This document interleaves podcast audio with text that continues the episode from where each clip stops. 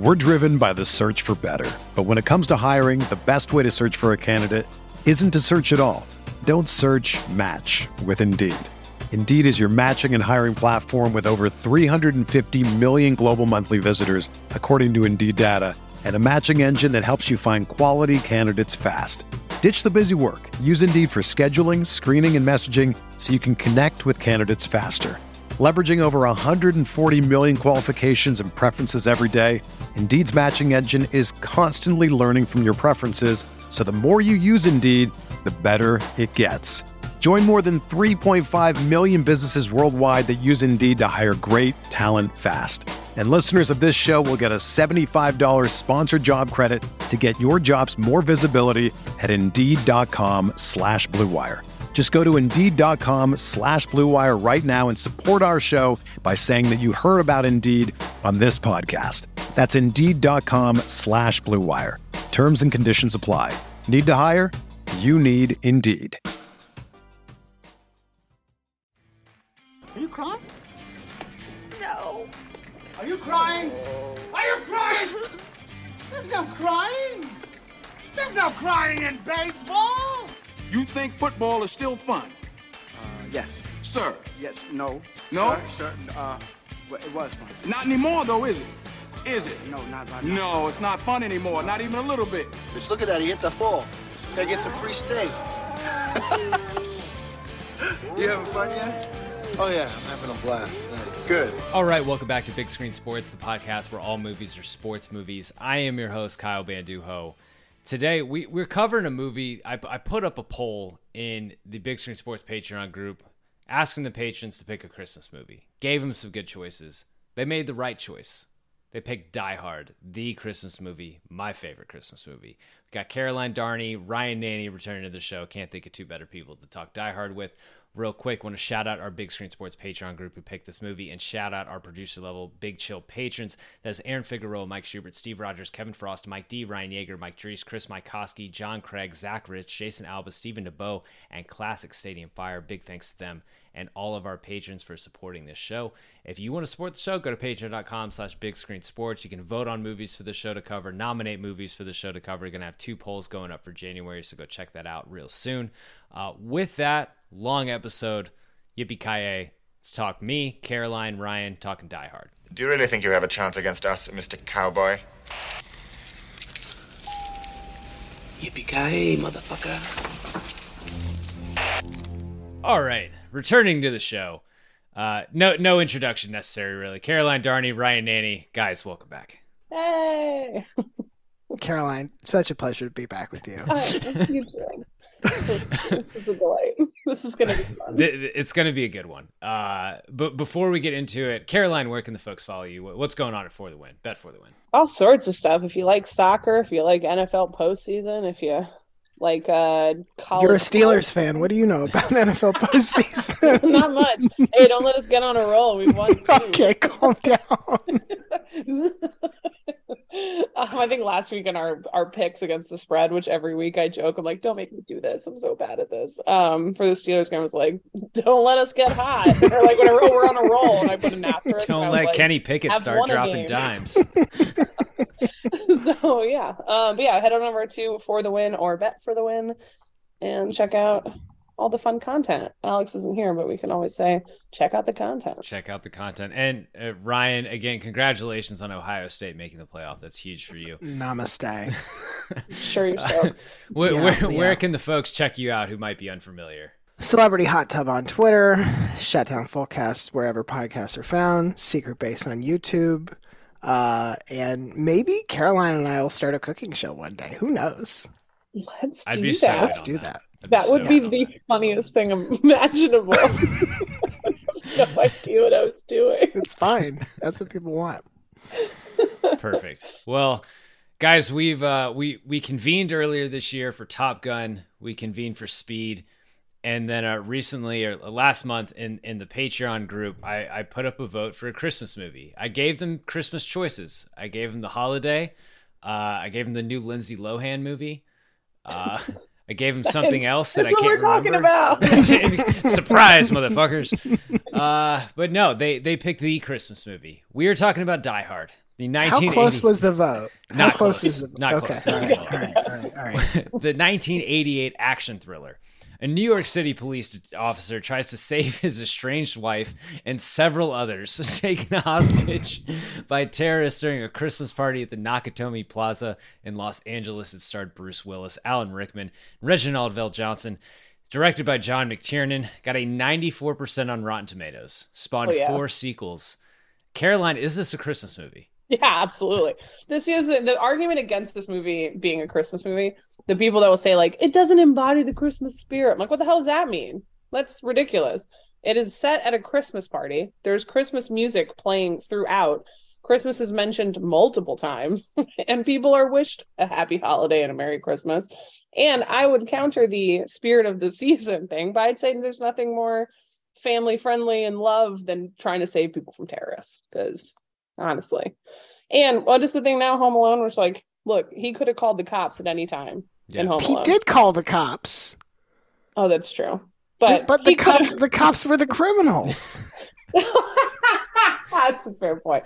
I'm just saying, if we're talking about Christmas spirit, Yeah. it's the same vibes of a small child. Probably, I mean, he would have killed them multiple times. With some We can't we can't go down the Home Alone track. That'll be a whole 45 minutes. I disagree with you, Caroline. This is not a don't Christmas movie Oh, Unbelievable. make Ryan. make What the case. hell? How is it not a Christmas movie? because it's an Easter movie. Here's here here's why. Here's why. Here's why. John McClane is a literal savior in this film, right? A singular savior. Second of all, his feet get trashed. Pretty sure that happens to Jesus up on the cross, doesn't it? Number three, the authorities are constantly questioning him. In no way are the authorities like, we're on your side. We believe you. They're basically like, no, you're the bad guy. exact same thing happens in the Passion Play. Um, there are multiple times where Bruce Willis falls down. That happens with Christ going to the cross as well. Like this is an Easter movie. This is all about this is all about a man who is like he should be dead so many times, but he's not because in in the bounds of this movie, John McClane is Jesus Christ our Lord and Savior. That's that's why it's not a Christmas movie. What about Carl the terrorist? Might be Jesus because he's presumed could dead, be. and then he, He could- sort of got the good Jesus But- flow. then also, yeah. also, like by by the end of the movie, John McClane is basically nude in the same way that Jesus is. That's like he's he's stripped of his garments. He's been he gets shot in the back the same way that Jesus is lashed on. Like I don't know how much more clear they could make it. This is an Easter film, friends. And and much like the Jesus that my friends in the South seem to worship, he's very into to machine guns. And, Oh, 100 percent. Big Second Amendment, dude. Yes. Yes. Two A Jesus. You know Jesus was quippy, super quippy. Jesus hated European cigarettes. Mm-hmm. we all knew that about Jesus. going to hell for laughing. Yeah, yeah, you are. I'm sorry. Uh, listen, I I I maintain it's a Christmas movie. I love watching it at Christmas season. That makes me happy. Also, we didn't mention uh, the words "ho ho ho" written immaculately on a dead man sweatshirt. Which What is that? Is that are we? Is that blood? okay, I was wondering that. I was I was going to bring that up. We might as well. We might as well. Lipstick. Okay, so listen, he has he has a pen and a and a notepad because he's writing the names down Oh, in the oh, right. elevator. So he could have. a black pen. It's He a is that's black the thing. pen. It's a black You tell me pen. he has a, Maybe it's would one. Of, maybe it's one of those like multi-click pens that you get at summer campers. At you know, I would respect the hell out of John McClane even more if he's walking around with like a four pack of Sharpies in Yes. multiple colors, just in case like he has to like he's like, all right, I'll keep the black one in this pocket when I need to take notes on the terrace on my arm, but I want the red one for funny for festive jokes." holiday comments. Yeah. But here's say, the thing: though, he could have he could have written on the sweatshirt in the black pen, and he said, "No, I'm going to do it in blood because I'm yeah, because crazy." because it, won't pop. Because it won't pop. Black on a gray sweatshirt is not going to pop. Blood on a gray gotta make- sweatshirt pops. Yes. Um the I will say to the other point of why I like this as a Christmas movie, and I know that people talk about it. They want so I watch it to put up my Christmas tree every year. Normal. Very normal. because one year I was deployed and um the place where I was we were on base like in my plane. We were land based. We weren't on a ship, and the like officers' housing had like you could go get like a Tupperware container that had a fake tree in it with like a couple boxes of ornaments. So I was like, that'll be fun. Like I'll put that in my little like suite. This will be great.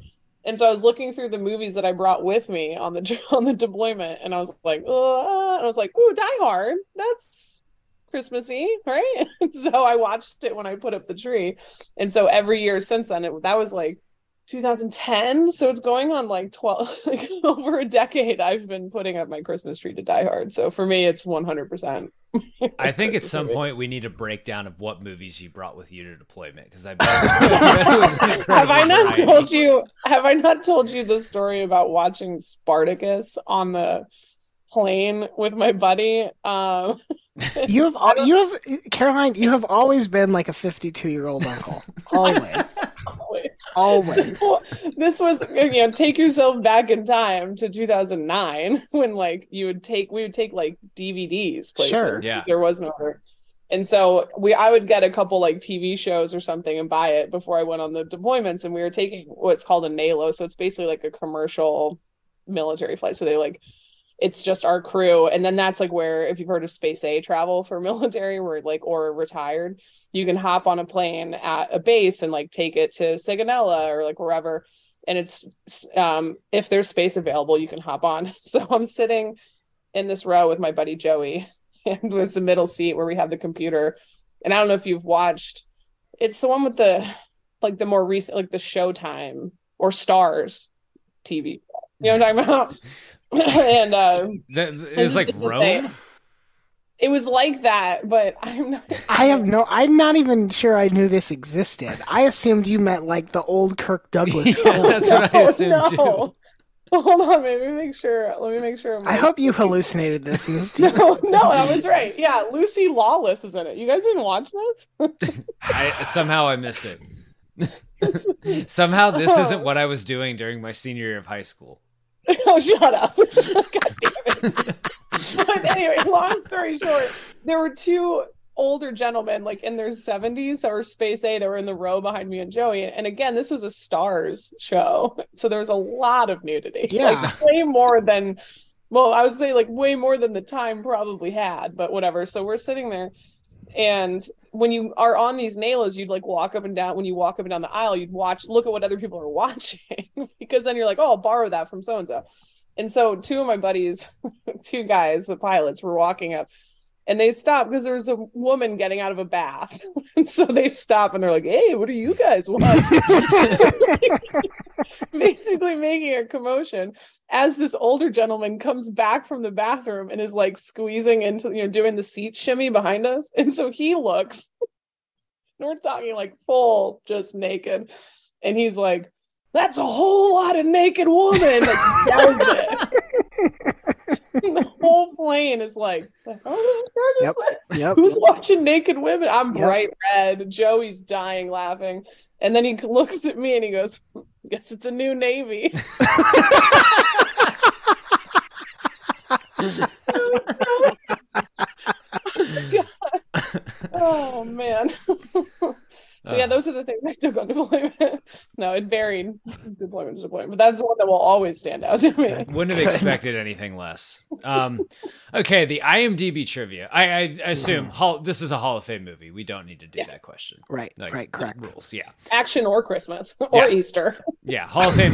Hall of Fame sports movie because as we know, uh, fighting fighting uh, armed robbers masquerading as terrorists, the the oldest sport. Yes. Uh, yep. An ancient yep. sport. Yeah, um, that's where um, lacrosse came from.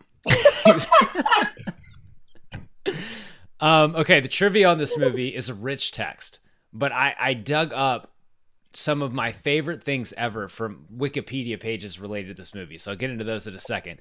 But okay. um, Bruce Willis received a then unheard of $5 million fee which was approved by Fox president Rupert Murdoch, who, as we know, has never made a bad decision or been nope. a bad person. Uh, flawless, flawless decision here from Rupert Murdoch, just like the next, yeah, the, the, the ensuing 35 years. Um, a couple interesting casting ones. Sam Neill turned down the role of Hans Gruber. Carol, I knew Caroline, you love Sam Neill. Oh, but this is yeah, Alan Rickman's perfect. Thank God he turned it down. I don't think he can sub out either of these main two roles.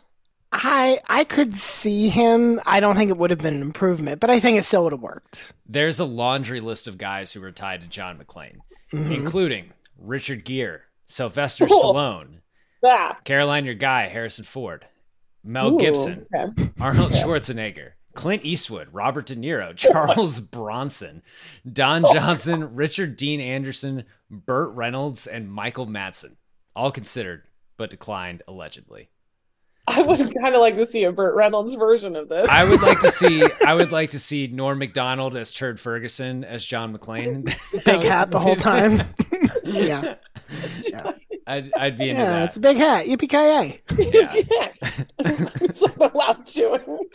Oh my gosh, what a list! Okay, this one is going to tie uh, tie some pods together. While making this film, cinematographer Jan de Bont got trapped in a lift. This later gave him the inspiration for the opening scene of Speed. That's right. That's right. Let's go. Let's go. Speed is on. John DeBont, man, taking real life moments and turning them into art. Love it. Yeah. Love it. Um, this is one that actually like dives into wh- I I think why I really like this movie. In the making of featurette, director John McTiernan revealed the majority of the exterior shots of the building showing explosions were real full scale explosions set off and in in and around the actual building. I love this movie because it looks like it all actually happened, which is sick. How on earth did they do that? It was the '80s. You could do anything. Because Exactly. cocaine. And it was Cocaine, the uh, actually, yeah. we're gonna man, we're gonna have some deep cocaine discussions. As always. by, As always. sponsored by cocaine. okay, this this one is my favorite. So this is a tie-in from the IMDb trivia to then something I found on a Wikipedia page. The the writer, the screenwriter's name is Jeb Stuart. Yes, like the uh, the Confederate general Jeb Stuart. Jeb Stuart was given the task of adapting Roderick Thorpe's book Nothing Lasts Forever and had some difficulty writing the screenplay until he had a near death experience while driving at night in Los Angeles after a fight with his wife. He realized that if he had died, he wouldn't have been able to apologize to his wife. This inspired him to give clear motivations to John McClane and Holly's characters. They wanted to reunite with each other after a fight. Sounds nice. Sounds like this guy has a nice relationship with his wife. I was on his Wikipedia page. I want to clarify that this sentence I'm going to read is not cited. There was not an article of this. I couldn't find anything to back this up. Screenwriter Jeb Stuart. He was married to his high school sweetheart, Ann, Ann Bryant Stuart, until her death on March 1st, 2001. Ah, sad. They had two children. Stuart has not been indicted as yet in relation to Ann Stuart's untimely passing. There's no citation to that. I couldn't find anything online. It's just someone has gone into Wikipedia and said Stuart has not been indicted as yet in relation to Anne's untimely passing. I mean, technically, neither have the three of us. We we haven't been indicted for that or any other murder As yet. as yet. As as yet, as of this recording, and not a minute later than that, none of us have been indicted for murder. It is I, I like I then Googled Jeb Stuart and Stuart. I like I listen, I didn't like do the most research, but I did enough to where it's like this is weird that this is just sitting in Wikipedia that someone like Yeah. it it's like the one the one person who thinks that he did this is like that motherfucker. So there's there's no like news story out there that's like police are invested. No. Nothing. Nothing. It's just, it's So somebody just hates this dude. Is one of the best things I've ever found on Wikipedia. wow. Are you doing research, Caroline? You've got research face. Caroline's like, this is my new investigative podcast. the, problem, the problem is if you Google him, like you have to add and Stuart, Yeah. whatever, and then Google's like, "Did you mean and Stewart?" no. Jeb Stuart, unindicted murder. this is Caroline's new national treasure. She will figure out Yeah. Yeah. Jeb New Stuart. show Oh, She's gonna be on coming out this. soon. She's gonna be on a this. surprise! God, God. Would it be like in a library on a microfiche machine? Like, I don't have those anymore. oh man, those are always my favorite early X Files episodes when Yeah, they that's hit a true. library and like spin through one of those. Um, there was another good uh, another good thing I found on Wikipedia about the director John McTiernan. So I was curious, like John McTiernan is still alive, but his career essentially is is done after 2002. Uh, John McTiernan pled guilty to perjury and lying to an FBI investigator in regard to his hiring of the private investi- investigator Anthony Pellicano in the late, in late 2000 to illegally wiretap phone calls of two people, one of whom was Charles Roven, a co-producer of his action film remake Rollerball. He was incarcerated in federal prison from April 2013 to February 2014. So if you're ever wondering why John McTiernan hasn't made any more films, that, that probably has a lot to do with it. I was hoping you were going to say he hired a private investigator to look into Jeb Stuart. no, much stupider. Re- like if you if you dig into that a little bit, it's basically that he thought this other dude was undermining him on Rollerball of all things, and So hired a PI to like him? yes, and then lied to the FBI about it, and then also lied later. Like it's a very long and sordid legal affair that's all about Rollerball, a terrible film. Six of the Wire, wild Uh, Three percent on Rotten Tomatoes. Rollerball. rollerball. But but like John McTiernan's done this, he's done Predator, he's done Hunt for Red October. He did those Like, back to back to back. yes, like he had he had a really solid thing going for a little bit. I think he and then did. he did rollerball. He did the He Thomas put Crown Affair out there. Yes, he did Thomas Crown Affair as well. But he did Rollerball and he did uh, a movie called Basic, which is also Yes. just like messy and stupid. Yeah. Man. Threw it all away. Threw it all away Yep. for rollerball. That's tough. For Rollerball. Rollerball, for Rollerball wiretap fraud. Oh God. Okay. Uh, we're gonna put the ad break in right here and then get back with three up. We're driven by the search for better. But when it comes to hiring, the best way to search for a candidate isn't to search at all. Don't search match with Indeed. Indeed is your matching and hiring platform with over 350 million global monthly visitors, according to Indeed data, and a matching engine that helps you find quality candidates fast. Ditch the busy work. Use Indeed for scheduling, screening, and messaging so you can connect with candidates faster. Leveraging over 140 million qualifications and preferences every day, Indeed's matching engine is constantly learning from your preferences, so the more you use Indeed, the better it gets. Join more than 3.5 million businesses worldwide that use Indeed to hire great talent fast. And listeners of this show will get a $75 sponsored job credit to get your jobs more visibility at Indeed.com slash Blue Wire. Just go to Indeed.com slash Blue Wire right now and support our show by saying that you heard about Indeed on this podcast. That's Indeed.com slash Blue Wire. Terms and conditions apply. Need to hire? You need Indeed. Okay, we're back. Uh, three up, which uh, if it's been a while since you listened, was formerly what worked. Trying to try to hem in how, how many we get into, but but really, there's no limit here. Caroline, what works about this movie? God, everything is, is an acceptable answer. Um, I think what works is the ridiculousness, or not ridiculousness, the layer of the terrorists masquerading as, or sorry, the robbers masquerading as terrorists. Um, it's a very perfect 1988 movie. Like, there's a lot of like Arafat references and like,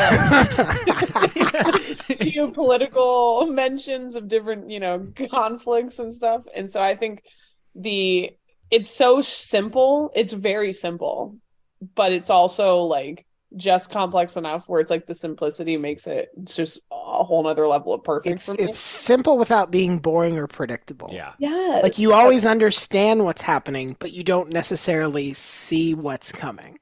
That moment of like you just want money. So and they're like, don't make it sound dirty. Mhm, mhm. yeah. like it doesn't require a twist, but it's still like it's still enough where there's there's a few little shoes that have to fall where you, you feel good about it. Also, Yeah. it starts the like the average cop, like average dude stuck in an unwinnable situation, just chaotically trying to figure it out. I mean, like the the the spiritual successor would be Keanu and Speed, like same Yeah. same vibes. Is like dude who isn't a James Bond. He's just like a fucking New York cop who likes to smoke in the airport and, and finds Way himself more, shoeless just way more And, hungover. and oh, everywhere else, and smoke everywhere else. everywhere else. Listen, this is like I wrote in my notes: guns on planes, cigarettes in airports. Yep. What a time! Yeah, it was a simpler time. I mean, imagine you're on the plane and you're trying to get your ch- like your like one bag in the overhead, and this asshole has a giant teddy bear up there.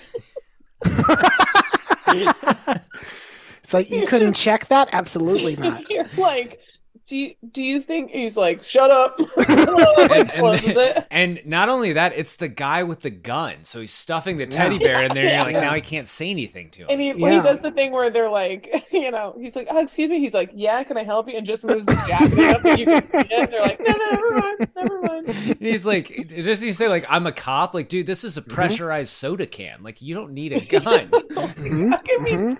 yeah, that was my that was honestly a question. I was like, in the '80s, were they just allowed like? Did he just show his badge at the gate? Yeah, I assume Or, you like- probably like. Do you do you remember going to the airport? But like, this is the time when you could go all the way to the gate Yeah. without even having a ticket. You could just be like, "I'm meeting somebody there." So the idea that a cop could just say, "Hey, I'm bringing this on," and they'd be like, "Yeah, sure, man." Okay, cool. It's really the teddy bear that's more of a nuisance at this point. He probably just forgot to tell them he had it. Yeah, like he's carrying yeah. the teddy bear, and he gets Yeah. there. He's like, "Oh shit, oh, well, whatever." That's fine, whatever. so that's, I assume that is the gift for one of the kids. Like, he's just I assume that that's for his daughter. Yeah, yeah. that's because at first I was thinking that it was like the sorry I messed up gift with his wife, but then I realized like, oh no, it's probably for the kids. But he only brings one thing. He brings one te- like this is for I haven't seen you in months. Oh, This the is for- gun's for his son.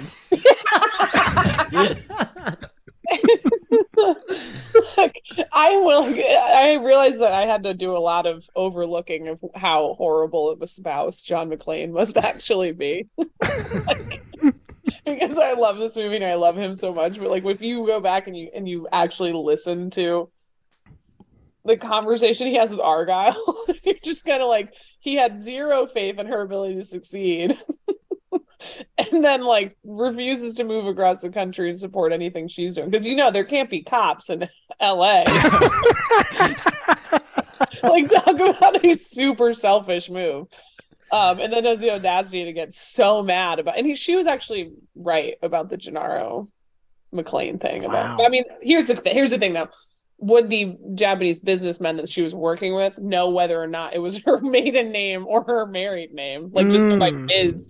Ms. McClane instead of Mrs. McClane. Like there's Yeah. no like. Yeah, And she's her also a little flimsy, but she's also got the picture of him in the office, and like her boss knows who he Yeah. is. So yeah, Yeah. yeah, you're right. it's also like It's mi- mi- so Miss Gennero is this like your secret family? Like what is? like, yeah, Yeah. who is this, Mhm. who is this man that looks j- just like your children?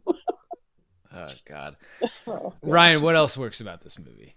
Um, I think the the resistance to getting too broad with too many characters, like for for a movie that has plenty of people in it, it really doesn't like do that thing where it's like, oh, let's learn more about like these hostages, or like let's learn a little bit more about these ter-. like outside of maybe Ca- the fact that Carl has a brother who's the first one who dies, Yeah. and um and Ellis on the hostage side, like everybody else is just there, and it's not really important. And on and on the police side as well, it's like there's Al, and there are a bunch of other people, and you kind of know like what they do, but you don't really. There's not a lot of like, oh, let's stop and figure out like who, what's their story and who they're They even about. named two of the guys the same thing. Johnson and Thompson, you, correct? You yes. learn you learn that one of the No uh, one of the Johnsons went to Vietnam and was one of those guys who apparently had a great time in Vietnam. Yes, yes, and the other one, and the other one says,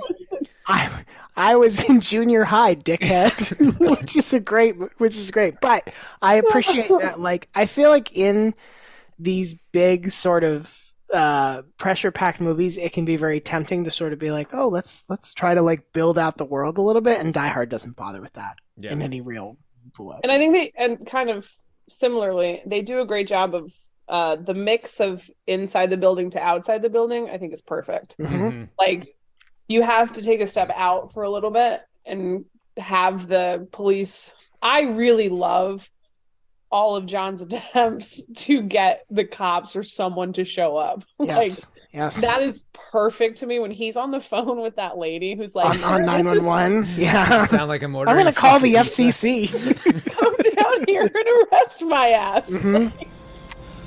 Mayday, Mayday. Anyone copying Channel 9? Terrorists have seized the Nakatomi building and are holding at least 30 people hostage. I repeat, unknown number of terrorists, six or more, armed with automatic weapons at Nakatomi Plaza, Century City. Where's the best place to transmit? Somebody answer me, goddammit! The roof. Go, go! It's the same address as that fire signal. I'll handle it. Attention, whoever you are, this channel is reserved for emergency calls only. No fucking shit, lady! Do I sound like I'm ordering a pizza? She's like, that language is not necessary. Like, and it's so inconvenient for her to like just have a cop do a drive by, a black and white do a drive by. But yeah, I think it's a perfect mix of like having. I love that they have the content. This is a great walkie-talkie movie. Oh yeah. So Top what? notch.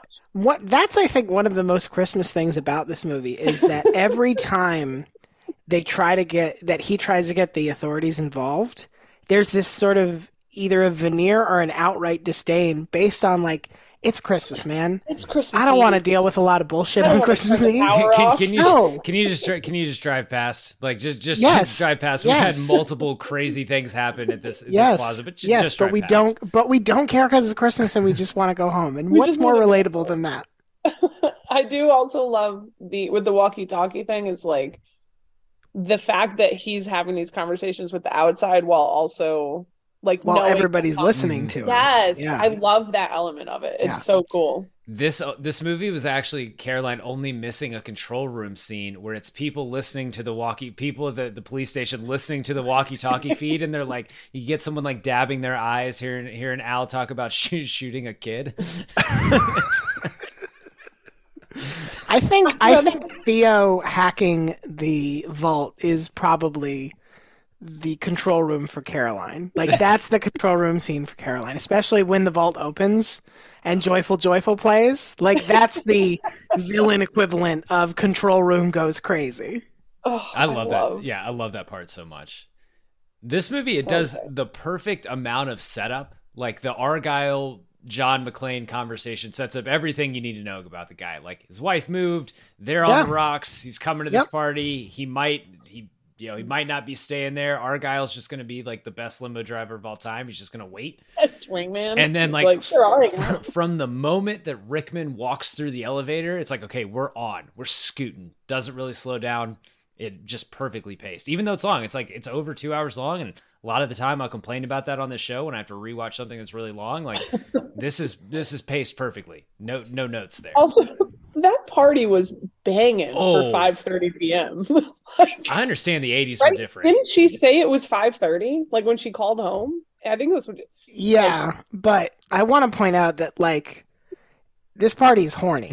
Like the re- the reason why this the reason why this party is so well attended on Christmas Eve late at night or late in the d- of the workday is because this party is very horny. Extremely oh horny. Oh my god! Like- also, I was gonna say there's. I this is the first time I've noticed it. This is an extremely horny movie with like John McClane. Like the there's a moment where he's like trying to figure out how to get help when the terrorists have already gone there. He like just happens to see a woman in the building next door, and he pauses for a minute, like, oh. There's that. There's the like cheesecake calendar that he Yes. like goes by multiple times, and the second time he's like, "Hello, ladies" or something. There's, There's um, the flight airport. attendant. There's the flight attendant. Yeah, yeah. This There's movie like is this movie is uh, is surprisingly horny Yeah. for a movie that doesn't have a sex scene and Well, it, kind not of, it has super- an interrupted sex scene. You're right. It has it has it has an interrupted. Who, who among us hasn't been interrupted by by armed robbers? Okay, breaking it we're up? gonna do. She, I was.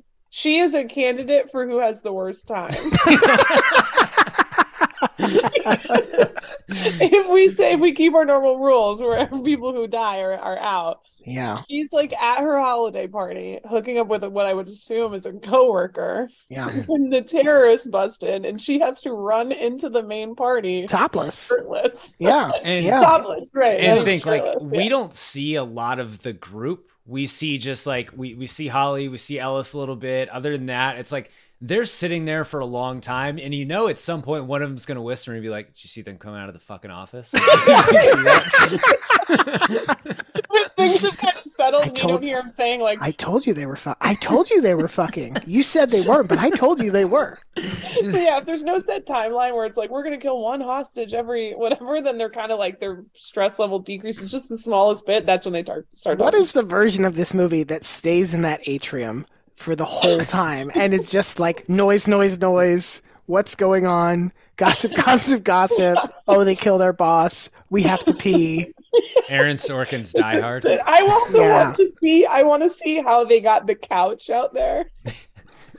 like, was it was it like Carl and one of the other guys had to do it, or did they have like two of the party attendees Did it- the couch? Did, like, did did either of you have that reaction where? And I knew this wasn't going to happen because I've seen this, but I, but in my head I was like, oh, normally, if you, it's like Chekhov's pregnant lady, where you're like, oh, she's going to go into labor. she's gonna Yeah. go into labor. But it, no, they Yeah. don't even they don't even mess with that. I like how they just have um Holly be like, "Oh, don't worry, she's not due for like two weeks." yeah, which oh, like okay. Well, babies never Right. come early. Yeah. That's- right, right, right. a stressful event certainly wouldn't send her into labor. It's fine. Don't worry. It's fine. you have Hans delivering a baby in the middle of this. Just like, why did you ever come to work? God damn. Han, She's also telling her to like drink champagne. Uh-huh. Yes. Oh, baby's open What the is door to the what does she say? bar. That baby's ready to tend bar. Yeah, that's what Yeah. it is. And it's like, damn, that's a fucked up thing to say to a new mom. oh my Oh my god. God, the 80s. on a Oh, on a yeah. super broad level, a thing that works is just like all the action is really really good. Like it's it all it all Yes. still holds up really well. Like even you know what this movie's 34 years old, 35 years old. Like it it Yeah. holds up really well because of the real explosions and stuff like that. And it's just like it's a lot of fun and it's nothing I would say nothing is too over the top. Like it's certain stuff that like a single, you know, a single man is probably not going to do, like shuffling down the the elevator shaft and things like that, and then obviously the the fire hose over the, you know, oh, but Yeah, like that stresses me it's like it's uh it's like believable action in a way. Like it's it doesn't What- feel like a Stallone movie. And what helps with both the elevator like swinging from the gun strap scene and the fire hose scene, which are kind of the same in some ways, but it's fine, is the way they present John McClane in both of those scenarios is like he's not confident this is going to work. no, not he at is all. pretty sure he's going to die doing these things. And it, that I think builds the credibility that you're talking about because you're like, oh shit, this is not James Bond. This is not a superhero. This is a dude improvising, and it might not go great. Yeah. Um, I also really, really love the no shoes thing because I also every time I watch it, I'm like, that would be so miserable. Um, and just the hilarious. I what is I like killed the one terrorist with uh, feet smaller than my sister. it's just absolutely brutal. And at least I don't know. I just love that because it's this extra layer of just like unnecessary pain in the ass throughout the entire thing. It, what's what's good about that is they daisy chain it where you have the scene on the airplane where the guys like make fists with your toes. So that's that explains how we get barefoot John McClane in the first place. And then he's running around like that. And then they daisy chain it again by in one of the shootout scenes when they're basically like shoot the glass, fuck this dude up. And it's like, oh, it, it does actually it becomes like a little bit of a running thread it's not just sort of like a weird aside. It's like, oh, yeah, okay, I'll buy all of this because it, it they, they put enough connective tissue in there that you're like, yeah, I can go with it. yeah. Yeah, his adrenaline Plus the had to be Jesus, plus the Jesus crucifixion thing that I mentioned. a per- perfect allegory. So that kind of you, you mentioned him just like wing it. He doesn't think any of this stuff is going to work. I kind of thought of a category as I was watching, as I was rewatching this, and obviously Okay. to keep the sports theme, since it's a um, you know, since this is a sports movie through and through, uh, gonna call it armchair quarterback or Monday morning quarterback, Mm. whatever it is. Okay. This is a big movie for people being bad at their jobs. Like really bad at their jobs. Like how should Yeah. they have done this? Uh, I think we have one of the worst reporters of all time. Yes. Um, all time bad, like a lot of bad cops in this movie. Lot of Uh, bad. Terrible 911 operator in this movie. Awful. Um, I, I think the terrorists or the, the armed robbers made some significant mistakes. Although I do think uh, without John McClane, that plan is full foolproof, and they are they are walking away with that money. I think. Yep, Uh, I think well that's planned. right. Who's the worst person at their job in this movie? Who's the wor- worst person at their job? at their job, or like what what should that person have done? Prob- so I was going to say the journalist, but actually the problem is he's just a horrible person Terrible that got the job done. Yeah. I guess if you want to say that, because he he he got the interview with the child on the news after threatening the nanny with immigration. This guy sucks. Rupert Murdoch fucking saw that part and was like, "That's the kind of spirit we need at my news station." he sucked. Um, I say the uh police chief, um, Al's boss. That guy The, was the Breakfast Club guy. yes, he was awful. Just every decision was so bad. yeah, every single one. I understand being skeptical, but I think at that point you have to be like, let's kind of take the chance and assume that we've actually got an inside man here, and and and be cool with the good fortune and just run with what this guy says instead of being like, nah, fuck him. He got he got that Al- cokehead killed. I was like, what about the car, the body that came off the roof? And he was like, I don't know, maybe it's like a sad stockbroker. it just happens. He wants to, be get home for at the same Christmas so badly. Mm-hmm. Mm-hmm. like that's terrible. Oh my god. Hmm. Yeah, he's my pick. Though 911 operator is a very close second. She was awful at her job. so bad. The uh the guy when when John is under the table and he's like wriggling away and there's the guy Yeah. chasing him. One, I don't know how he just doesn't shoot him. Like I don't know how he Yes. And then he's talking It's like he's shit- trying to shoot him, but not damage the table. this It's is weird. expensive wood. Yeah, and he's right. like he's trying to and then he's like reloading and talking shit which like as everyone knows in an action movie is a death sentence but like he knows the guy under him has a gun like it, it's He has the worst. He, I think he has the worst death. He just gets shot in the junk several times. Yeah. While shit talking, tough like he had the advantage. it, it's bad. That's a bad. That's a bad look for our guy. that, Um, I'm gonna say it's whoever designed the security system at Nakatomi Plaza because it is one dude at a desk, and that's it. That's it. Oh, I'm sorry. There's another dude in the elevator lobby, and they make this thing of like, oh, there's this computer directory. The directory doesn't do anything. he shows up. John McClane gets there, and he was like, "Who are you here to see?" And he like does the whole thing. And I think that was just for the name thing, whatever. Yes, it- it 100% was. 30th floor. Yes, and the guy, that's the it. Security guard goes, "Oh, for the party, they're the only people left in the building." What the? Yes, yes. Like, like, yeah. These dudes. Why would you not ah. be like, "Are you here for the party?" Nope. And just, you know, uh terrorists walk in and immediately shoot you. You're the the I understand there's a silencer there, but it just oh man. They didn't even try. They didn't even try. no um let's get into the strikeout for the the worst most head scratching part of this movie sometimes it's it's not a bad part of it like this movie has no flaws for me but it's just like I, I i go to the reporter the reporter tracking down the the McClane kids is just like the ultimate this guy it, he threatens never forget he threatens to call immigration on the housekeeper so he Correct. can get in and, and talk to these children whose Harass these two small school. Yep. yeah Yep. Yeah, mhm. and then because of that, that directly that is one. First of all, I love that Hans is watching the news Wow. Hans is doing clearly a big news guy. He gets Yeah, all his, he's he gets keep all up his with terrorist names from the news. he's got to make sure he sees that segment on what is the book called? Hostage terrorist terrorist hostage. Yeah, that's right. That's right. national bestseller. Um, but that is that journalist going to the house to harass the children is is what connects all of the dots that Holly is John's wife and whatever else. I'm like, you idiot. Ugh. What is life like when he gets back to the station?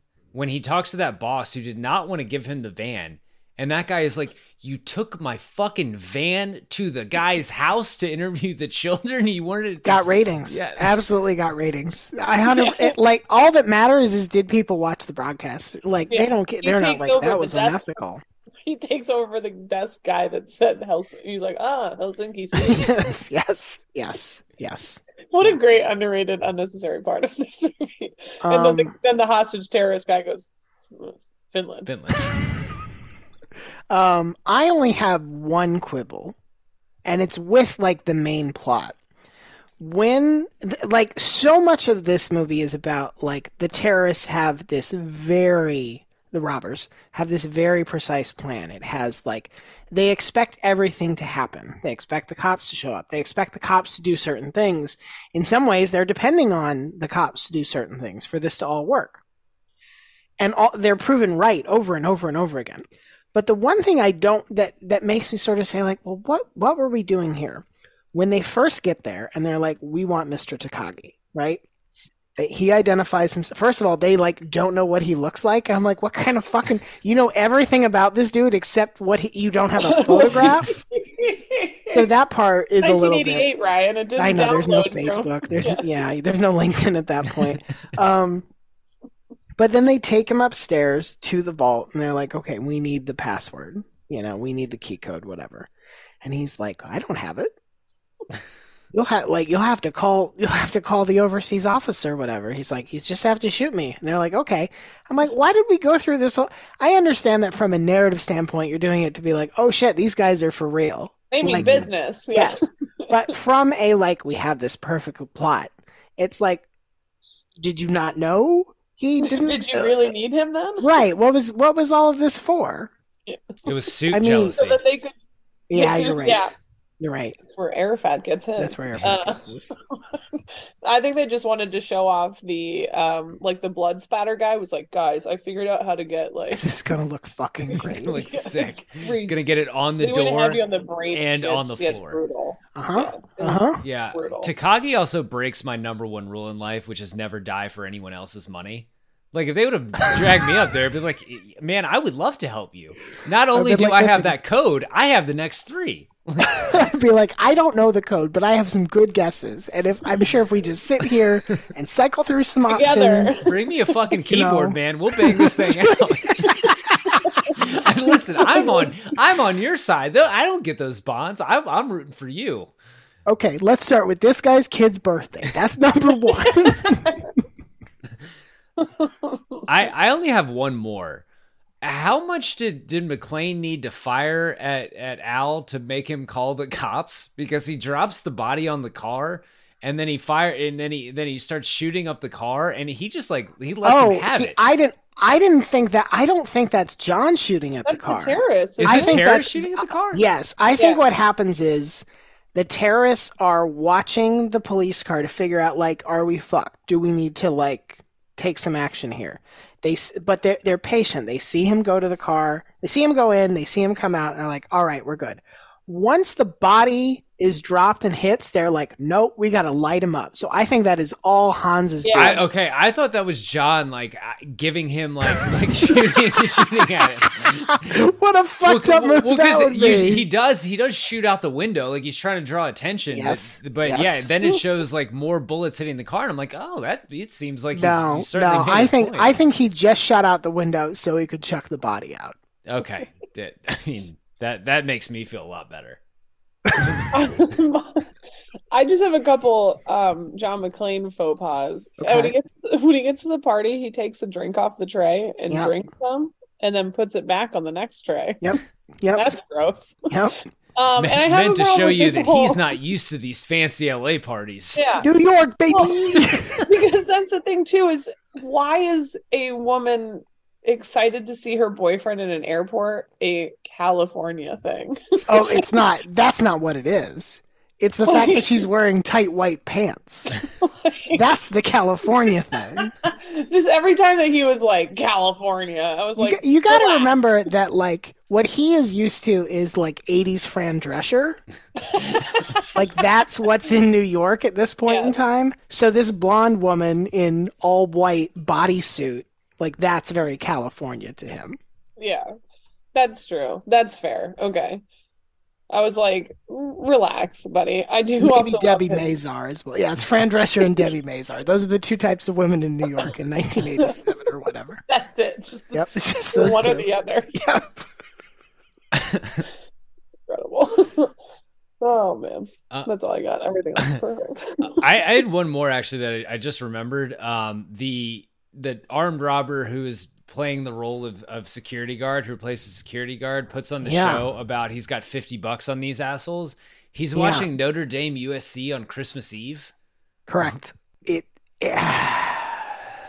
bowl, bowl game, maybe. What is it, It with doesn't these action sense. movies? We have to find a guy who's degenerate gambling on football. Like he's found something. I mean, at least with this one, you could be like, okay, there are football games on Christmas Eve, and it is around the right time that a football game would be on. It's not like it's fucking lunchtime on a Wednesday. So No, it could track. bowl season. That's But also- yeah, that's, that's never mind. The What- what if Sox- it's I a- helped out with the Miami Beach Bowl between. Yeah, both, you're right. You're right. what if you're it's a right. Oh, I- replay of Notre Dame USC, and as like Carl Winslow's walking out, the dude realizes that he's like, "Oh shit, hope he, Fuck, hope he has much football." Carl Winslow. Awesome. Did I call him Carl Winslow? Yeah. you did, but that like everyone's fine with it, Which is and fine. nobody's nobody's thrown by that. Oh god. Okay, uh, let's let's run through best scene. Um, I I tried to be selective. This one's tough to be selective with. Um, I have the the first nominee would be when when Rickman uh, when Rickman and Co arrive. Like from the second they walk into Nakatomi, you get the Kareem Magic and Worthy name drops, uh, which d- distracts the security guard enough. Rickman is just like that dude, like incredible presence, In- incredible. He's amazing, and it's like I I just I love the how quickly he gets into it. Like the second they go in, they start you know shooting the guns in the ceiling. And and then Rickman corralling the group with the ladies and gentlemen like he's he's addressing a luncheon. It's just a, a really nice touch. Ladies and gentlemen. Ladies and gentlemen.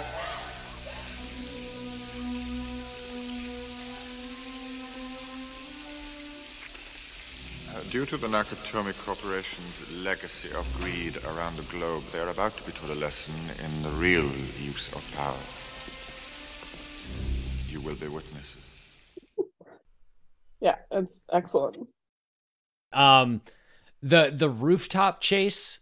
Uh, so so from the the the first time he's on the rooftop, and again On the radio. yeah, on the radio, Yes. just like frantic dude trying to figure it out, and that goes into climbing down the shaft of the machine gun strap. Yes, into yes. the the iconic. He's stuck in the AC, uh, u- using the lighter as one does, even when he knows that they know he's in the AC. Come out to the coast.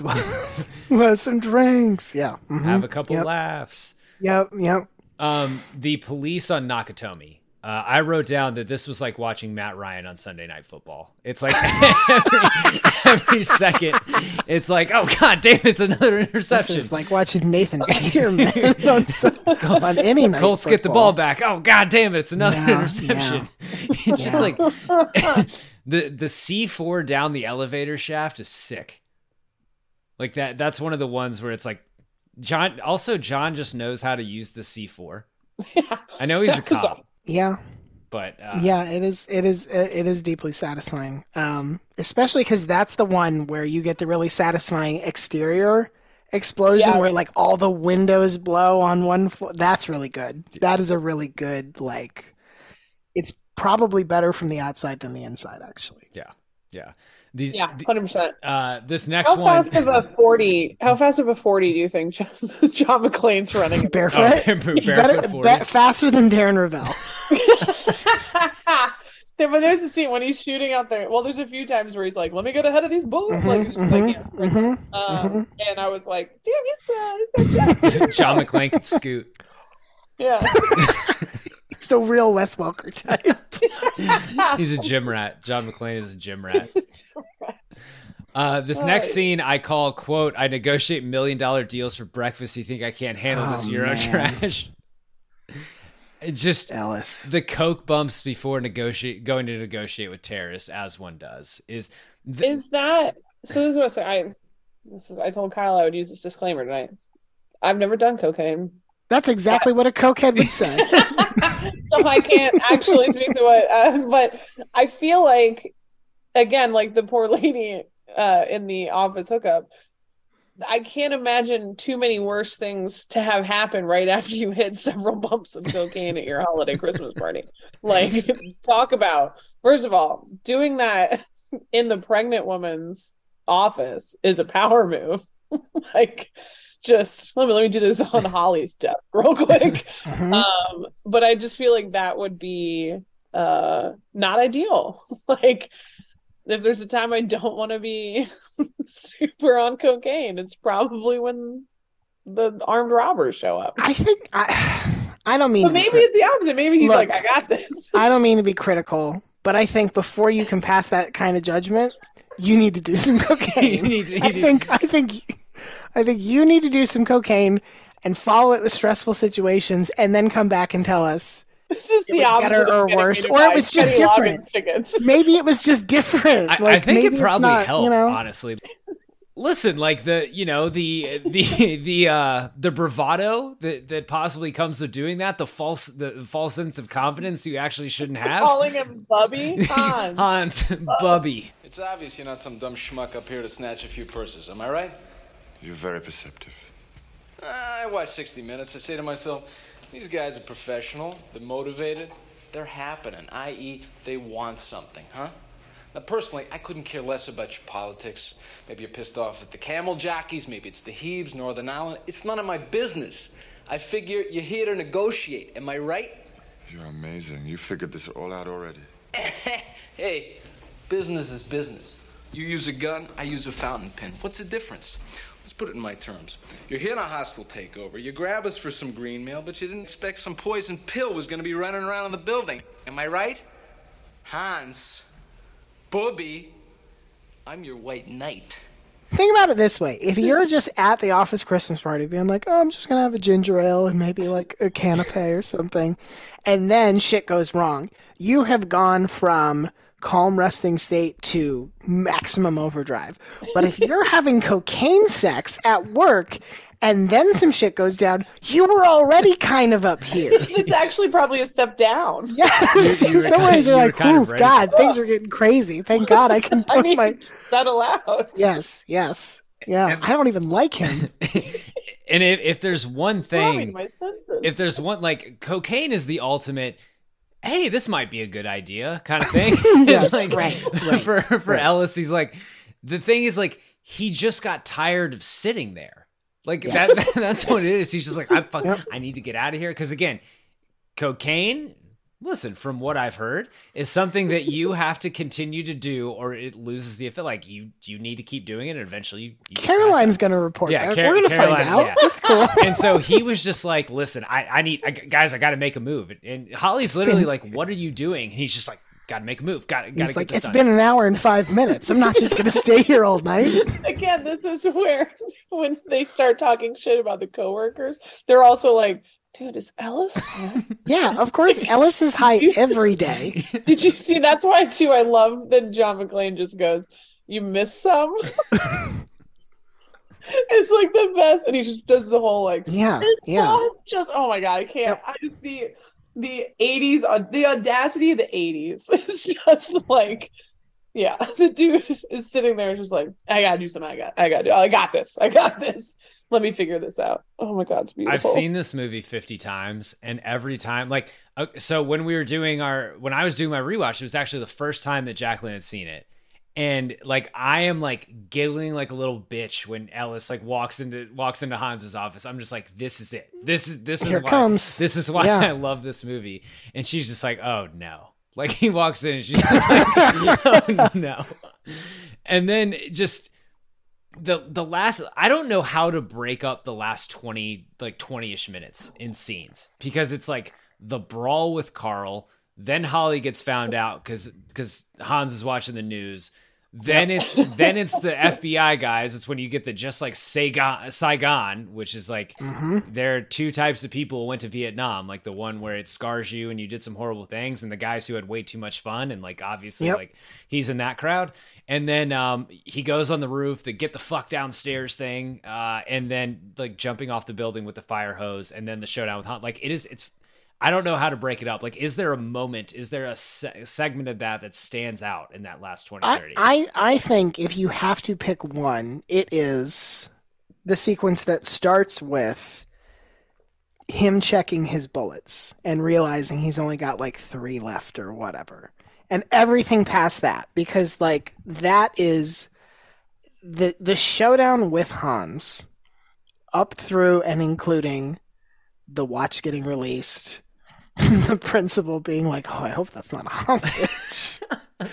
um, and and like, yeah, I think that is just like such a good summation scene because so much of this movie is about uh like very clearly leans on cowboy movies Yes. and westerns and stuff like this and they give us a like quick draw showdown Dude, duct taping into his back is like the coolest. with Christmas Yes. theme packing tape. yes it was great And then, like, I am amazed at both the grip strength of Alan Rickman and the strength of this watch. yeah high quality piece of time war there Yeah, this Yeah. is really just a long advertisement for Rolex. We Yes, we now know why the other guy was just they just had him doing the security guard. Like I think that was Hans's cousin Larry, and they're just like, okay, Larry can come, but he's just gonna sit at the desk the whole time. We're not gonna put him in charge of really anything. mm-hmm, mm-hmm, mm-hmm. Larry, how's it going down there? Like, oh, I'm just watching football. Like it's going good. I It's- recorded I recorded a game from two weeks ago and I brought it on VHS. it's also it is also the one time where Hans fucks up tactically. Like everything else is sort of like things happen that he's not expecting or things don't go the way he's planning. But like his cousin Larry is ready to shoot John McClane and he specifically says like no. no, god damn it, Larry, no. mine. And it's like Hans, if you have learned anything, Bubby, Bubby. if you have learned anything from the last two hours, just kill John McClane. Don't Yeah. chat with him. Don't have a conversation. Just be done with it. And he gets he gets got by the laughing. Yeah, Yes. Yes. Yeah. That's it's that's honestly that's embarrassing for Larry Gruber Yep. just thinks it's funny. just I was that's frankly embarrassing for Hans after what he's shown us throughout Yeah. the evening. That's a, Yeah. it's an embarrassing way for him. So. Yeah. in that Yeah. scenario, does Hans like does Hans realize he's done? Like what is what's the out there? Are they still thinking they're getting away in the in the ambulance? Like they they obviously don't know that Argyle has smashed into like the first responder Argyle, vehicle they Loki had. hero. Yeah, we haven't talked about Argyle. Loki yet. hero. We'll get to our. But like Yeah. the the hostages are safe and he has to know that. Like they're not going to be Yep. looking through rubble. Like I feel like he at that point it, you think it would just he'd be like, "All right, I'm just going to I'm going to kill these guys. I'm going to kill Holly and John and then I'm probably going to end up going out in a hail of gunfire." Like I'm I'm not sure there's an end game there.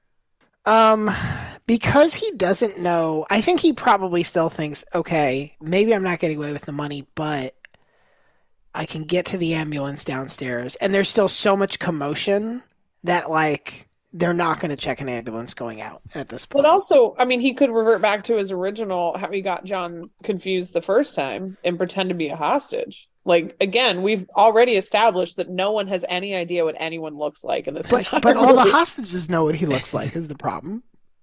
Yeah, but they're really busy. I mean, Carl gets all the way downstairs in like a hoodie. I do like I that's true, and I do like there's there's like chatter during right before that happens where either the police or I think reporters are talking to the miscellaneous hostages, and like some of the questions are like, "Were they mean? Were you scared? Were they mean to you?" And it's like. Man, have you seen anything that just happened from the outside? Of course they were mean. What are you talking about? They brought me a sofa. God. So you know in um you know in Inside Man where a lot of the movie is they're they're talking to the people who were held hostage. Those conversations had to have been so like so uh so Ellis we heard you know we heard them kill out like what happened you know what happened there. Well, he just he thought he was gonna go make a deal. Like imagine your Ellis's family here. Ellis died in this you know in this terrorist attack, this armed robbery, and like God damn it, that's terrible. Like why did they single him out? Like was he standing up to them? It's like no, he he just he thought he could go sell these guys because they called him Euro trash. here is here is how you make it um, something Ellis's family can comprehend and grasp. What happened? How did Ellis die? Well, he'd done some cocaine that night. That's it. They get it. They understand They everything it. that happened. You don't need to give them the details. They understand Ellis got way over his skis. It's fine. In fact, if you, I think you would have just said like, yeah, Ellis got way over his skis. Like, oh, I can see that. Yep. Like, I, yep. I can see. That, oh, that's Ellis. Died as he li- died as he lived, coked up and way overconfident. Um, okay, best quote. I would like to strike Yippee Ki motherfucker from this category. Yeah, category. it's not the best quote. it's not. Okay. Caroline, what's the best quote? I like I I like the reading of now we, now I have a machine gun. oh, Oh, oh, Oh, oh. But he has to like move the shirt down a little bit to like finish the quote. Um, I love that. Um, let's see what else I put in my fancy. I have I was a junior high dickhead. I also like, like I wanted this to be professional. like, like Hans is so disappointed in Mhm, everybody for like mhm. messing up his beautiful uh but I also have the uh because you're a policeman, there are rules for policemen. And he goes, Yeah, that's what my captain keeps telling me. I like Hans with the Mr. Takagi didn't feel that way, so he won't be joining us for the rest of his life. just a sick way to Um, tell these people you just killed their boss. I like almost everything Theo says. I love, I love uh, the police have an RV. I love, and the quarterback is toast. like, I see that so much. yeah, yeah. Quarterback is toast. Theo of of the terrorists, Theo is having the best time. Oh, Theo is having he's having the a fantastic best time. Just an absolute romp. And his outfit's fantastic. Oh, yes, a lot of good What a fit! Great sweater. What a fit! Yeah. He is, oh, I just love him in general. Um, Clarence Gilliard Jr. R.I.P. Just passed. Oh, just man. recently, Yeah. Hate that. because obviously he was in Top Gun, um, Correct. but also was in lots of episodes of Matlock. And Walker Texas Ranger. yeah, it's also true. Yeah. Um, Storied career. yeah. Yeah, I think I think almost everything Theo says is a delight. Uh, Conrad McMasters. That's right. That was his name in Matlock. the uh, Conrad. the vice principal from from Breakfast Club when he says we're gonna need some more FBI guys. I guess two two FBI guys just and, and, and a helicopter pilot presumably have just died in an explosion, and he's just like gonna need some more FBI guys. Oh, jeez. Oh, boy. That guy does That's not react convenient- well to being taken off the scene. No. the, um, I also like the. This is Agent Johnson. No, the other one. No relation. no relation Yeah, to Scramble. yeah, yeah. Like no, the other yeah, one. yeah, yeah, It's yeah. also good. yeah. And the quarterback is toast. The quarterback is toast. So good. The delivery is so great. Uh, oh man. loaded category most athletic moment. Ooh. A lot of I think the forty yard dash on the glass. I think it's I think it's the elevator scene where Yeah. he doesn't catch. This is the one stunt that felt unbelievable to me, where he doesn't catch the grip he's trying to get. He falls like another 15 feet and then grabs the AC shaft. I'm like, nah, man, you're Yeah, dead. the- that one's not the happening. stuntman actually but missed. The fingers would Yes. hit. Like, Yes. the stuntman actually missed. That was in the trivia. I mean, that's that's easily the most athletic moment. Like if you can actually Yes. do that, that's superhuman. Yeah. Yes. Um, Yes. I will say hanging Carl was was pretty athletic. Like beating Carl Yeah, okay. and and finding a way to hang him with chains. Very Yeah. very athletic. Yeah. Uh, That was wild. Most uh, athletic unseen moment Carl unhanging himself somehow. the oh, grip Oh, strength alone that that would have required. Wait. I just put that together. Yeah, Caroline. Yeah. He is hung from the neck by a chain and somehow he It's a walks stairwell. Like there's a correct. correct. And nobody came with a ladder. this is not the most athletic thing, but it made me think of this. And I honestly, a bunch of the robbers end up looking the same to me, so it might have been Carl. But when the one guy's trying to like do all the intricate like wire work, and the other dude's like da da da da da. da, Yes, yes. I think that yes. was Carl. That is like, yes, that's no, no, Carl and his brother. His brother is trying to like rewire the phone system, and fucking Carl walks in with a chainsaw and is just like. That was their last moment as siblings. That was their Right? last moment. It's Yeah, only- Yeah. yeah. you never know. Um, jumping over the building with the fire hose is is Yeah, fairly that's pretty- fairly athletic. Yeah. It, it might be more ballsy than athletic, but like it's impressive. Yeah, it looks good. It's fun. Yeah, with uh with his bloody feet on the windows. Yeah, that's right. That's right. He is all Dude, cut that whole point. like the feet as he crawled into the bathroom. Oh my god, I felt that in my soul. so painful. That's tough. What what is his uh what's his best cigarette in this movie? Because like he finds the pack, so you got to think like the first cigarette, like the stress relief on that is great. Like has to be all timer. But the one, Oh, what is the one that he enjoys the most? Yeah, yeah, one he enjoys the most. Like the first one is good. Like it's the first one always hits. The one after he drags himself to the bathroom and he decides to like light up while he's cleaning his feet. Uh, that, that's probably a good one too. Yeah.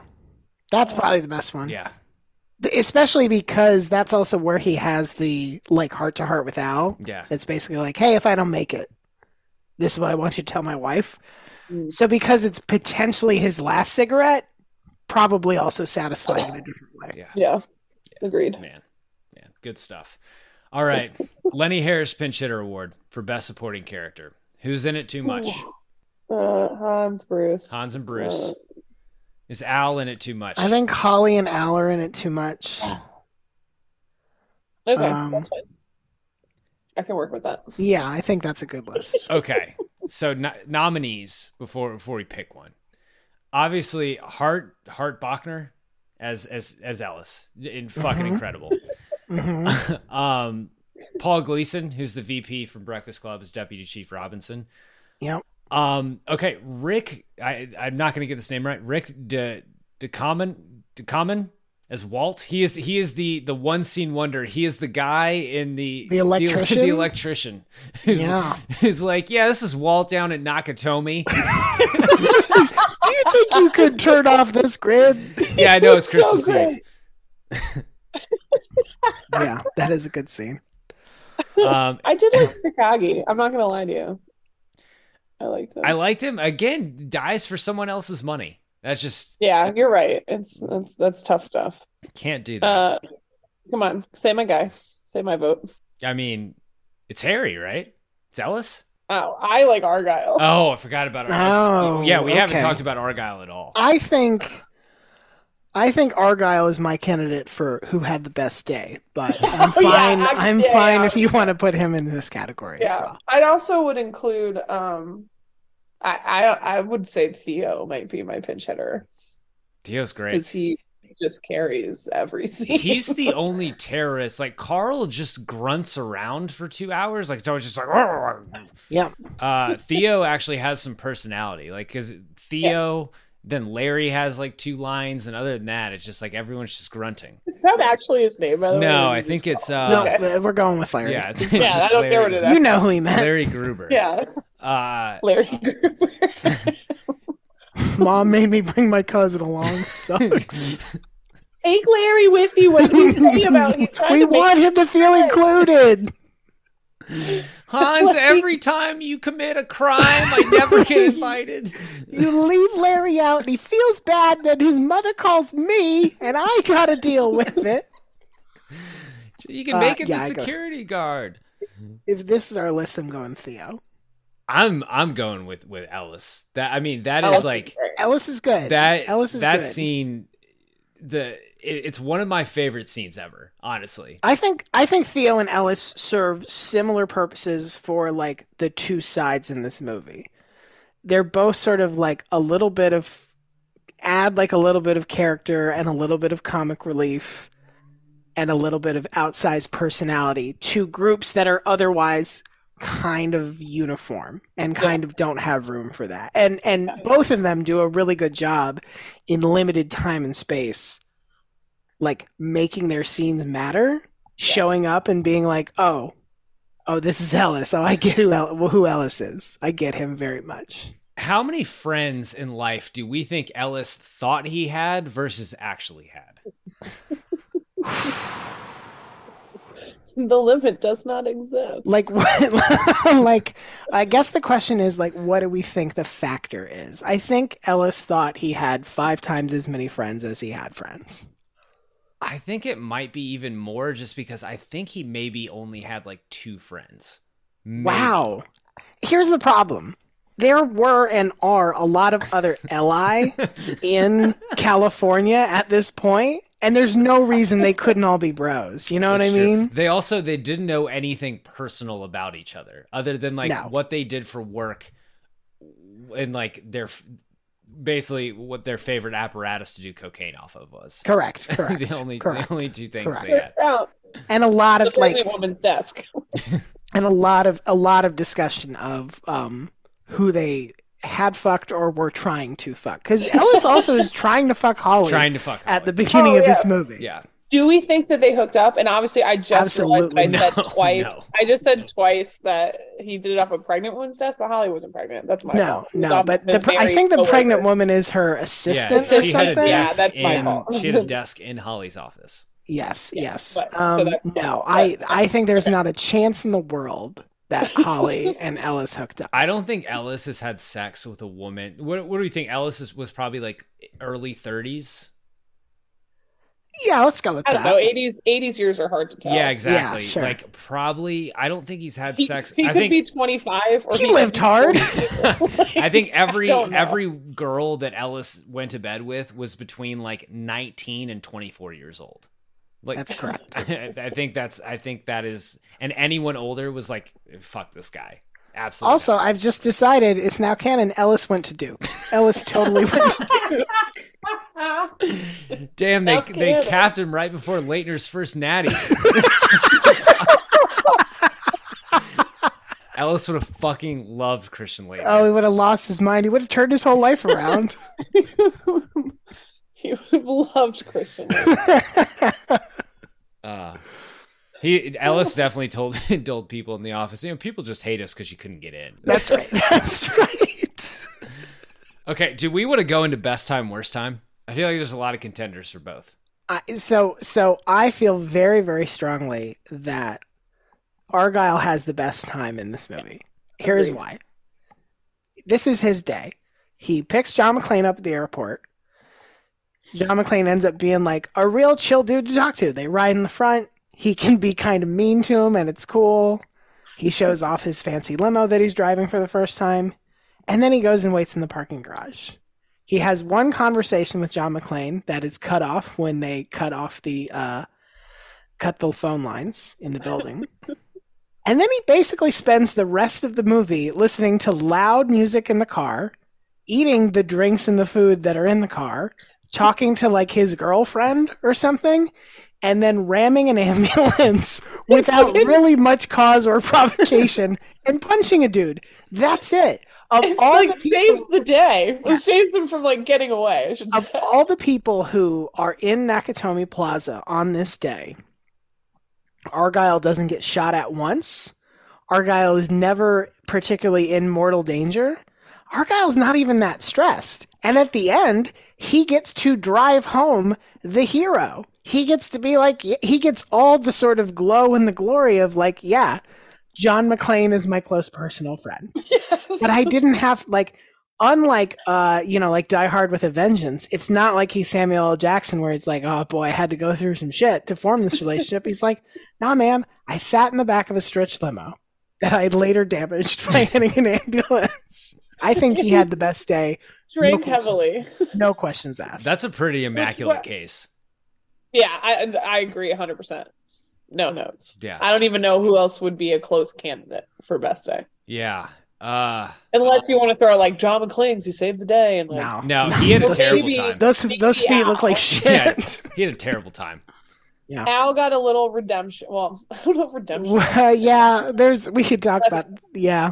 Yeah. Yeah. but he also drove a car backwards off of He pretty. did. He did. He wasted a lot of money on Twinkies or whatever hostess snack Yeah. that was. Yeah. Yeah. But yeah, yeah. Um, He did get to right. rattle off the ingredients to Twinkies. Oh, yeah. Like he he got to do a lot of there were a lot of moments like rattling off the Twinkie ingredients or saying something that makes John laugh that like he was like fist pumping for. He's like, man, this guy Yeah, really likes yeah. me. Like he he Um, formed a great friendship. That's tough. It's tough the- to form adult friendships. of the terrorists, Theo has the best day Oh, yeah. because I'm pretty sure he's the only terrorist who's alive at the end of the movie. Oh yeah. Um, the only thing that happens is he gets punched. Like he's in a small car accident and he gets punched in the face. But other than that, like he did, he accomplished every goal. Everything Theo was supposed to do, he got done. Other people bumbled around, got foiled by John McClane. Not Theo. Not Theo. Theo. Theo was fucking achieving. I hope Theo turned around and was like, FBI, you should hire me to work for you. what is that black hat in it? Whatever. Yes, that's right. Yes. That's right. That's right. Um, worst day, boy. Th- I think this is the harder category, so I want to hear what you two have to say about it. Okay, so do we can we her. do can we do two cate like people who Okay. died, people who didn't die? Okay, yeah, because sure. there's so many people who died that like okay so i i don't think ellis had that bad of a day because i think i think throughout the conversation with hans he thinks it's going so well like in his Yes. in his like he's like his in his mind is just like i'm gonna be a hero i'm gonna be a hero i'm gonna be a hero i'm dead Yes, That's what he thinks when he's talking to women at bars. Oh. yes, yes, yes. He thinks. great. Yes, he great. thinks he is absolutely thinking as he's sitting across from Hans. The bo- the bros are gonna love this story later. Yeah. The bros are absolutely gonna love this story. I, I, I didn't say it earlier, but Rickman in that scene is amazing. When he's just like the deadpan, like because Rickman knows in front of him is a fucking idiot, and he's having to A cokehead moron. cokehead Yes. fucking moron. I, I love that moment where John is like Hans. He just this fucking idiot or whatever does not speak for me. He does not know what kind of man you are, but I do. Like there's that. I love that common bond between them where it's like Hans. I know you're a killer. This guy is an idiot and doesn't live in real life. Like, oh god. Okay, so so Ellis actually doesn't have that bad a day. Carl has a really bad day. He's mad Carl's the whole day. His brother dies. He's angry for the next like three hours. Then he gets hung and decides instead of trying to escape, I'm just gonna try to get revenge. Yeah. and then gets shot by a guy who hasn't fired a service weapon and you know yeah he is a tough Carl. Tough yeah, go. Carl has a bad go of it. Um. the guy who got shot in the kneecaps and then went headfirst through the the plate glass window That's tough. he had a tough day. That hurts. Um, Hans, That the fact outing. that you had this perfect plan and one dumb asshole from New York ruined it is tough. Is really tough. He is probably having the worst day of of the dead. Yeah. I think because it is his and because like his whole thing is being smarter than everyone else and having control of the situation and it being unraveled by this dude in this way. Yes, I suspect. And also like he looks like he's having a bad time as he's dropping to his death. Not great. The the famous like little bit of trivia is they dropped Alan Rickman on two instead of three, so he'd have the genuine surprise in his face. Like, oh wow. but uh, no, he yeah, Yeah. that's uh that's a guy who just everything broke bad for him right there at yeah. the end. Yeah. Yeah. Um, Yeah. okay, uh, i'll say i think the um that the housekeeper had a pretty t- shitty day what with the journalist rolling up and the Yeah. uh, having you know that the threats there i think the um i think the uh dwayne the vice principal had a tough day but i don't feel bad for his tough day No. So is is anything going to blow back on Dwayne? Is Dwayne going to get reprimanded or in any way like are there any consequences that are going to come to Dwayne for this? Are there any consequences for someone from the LAPD?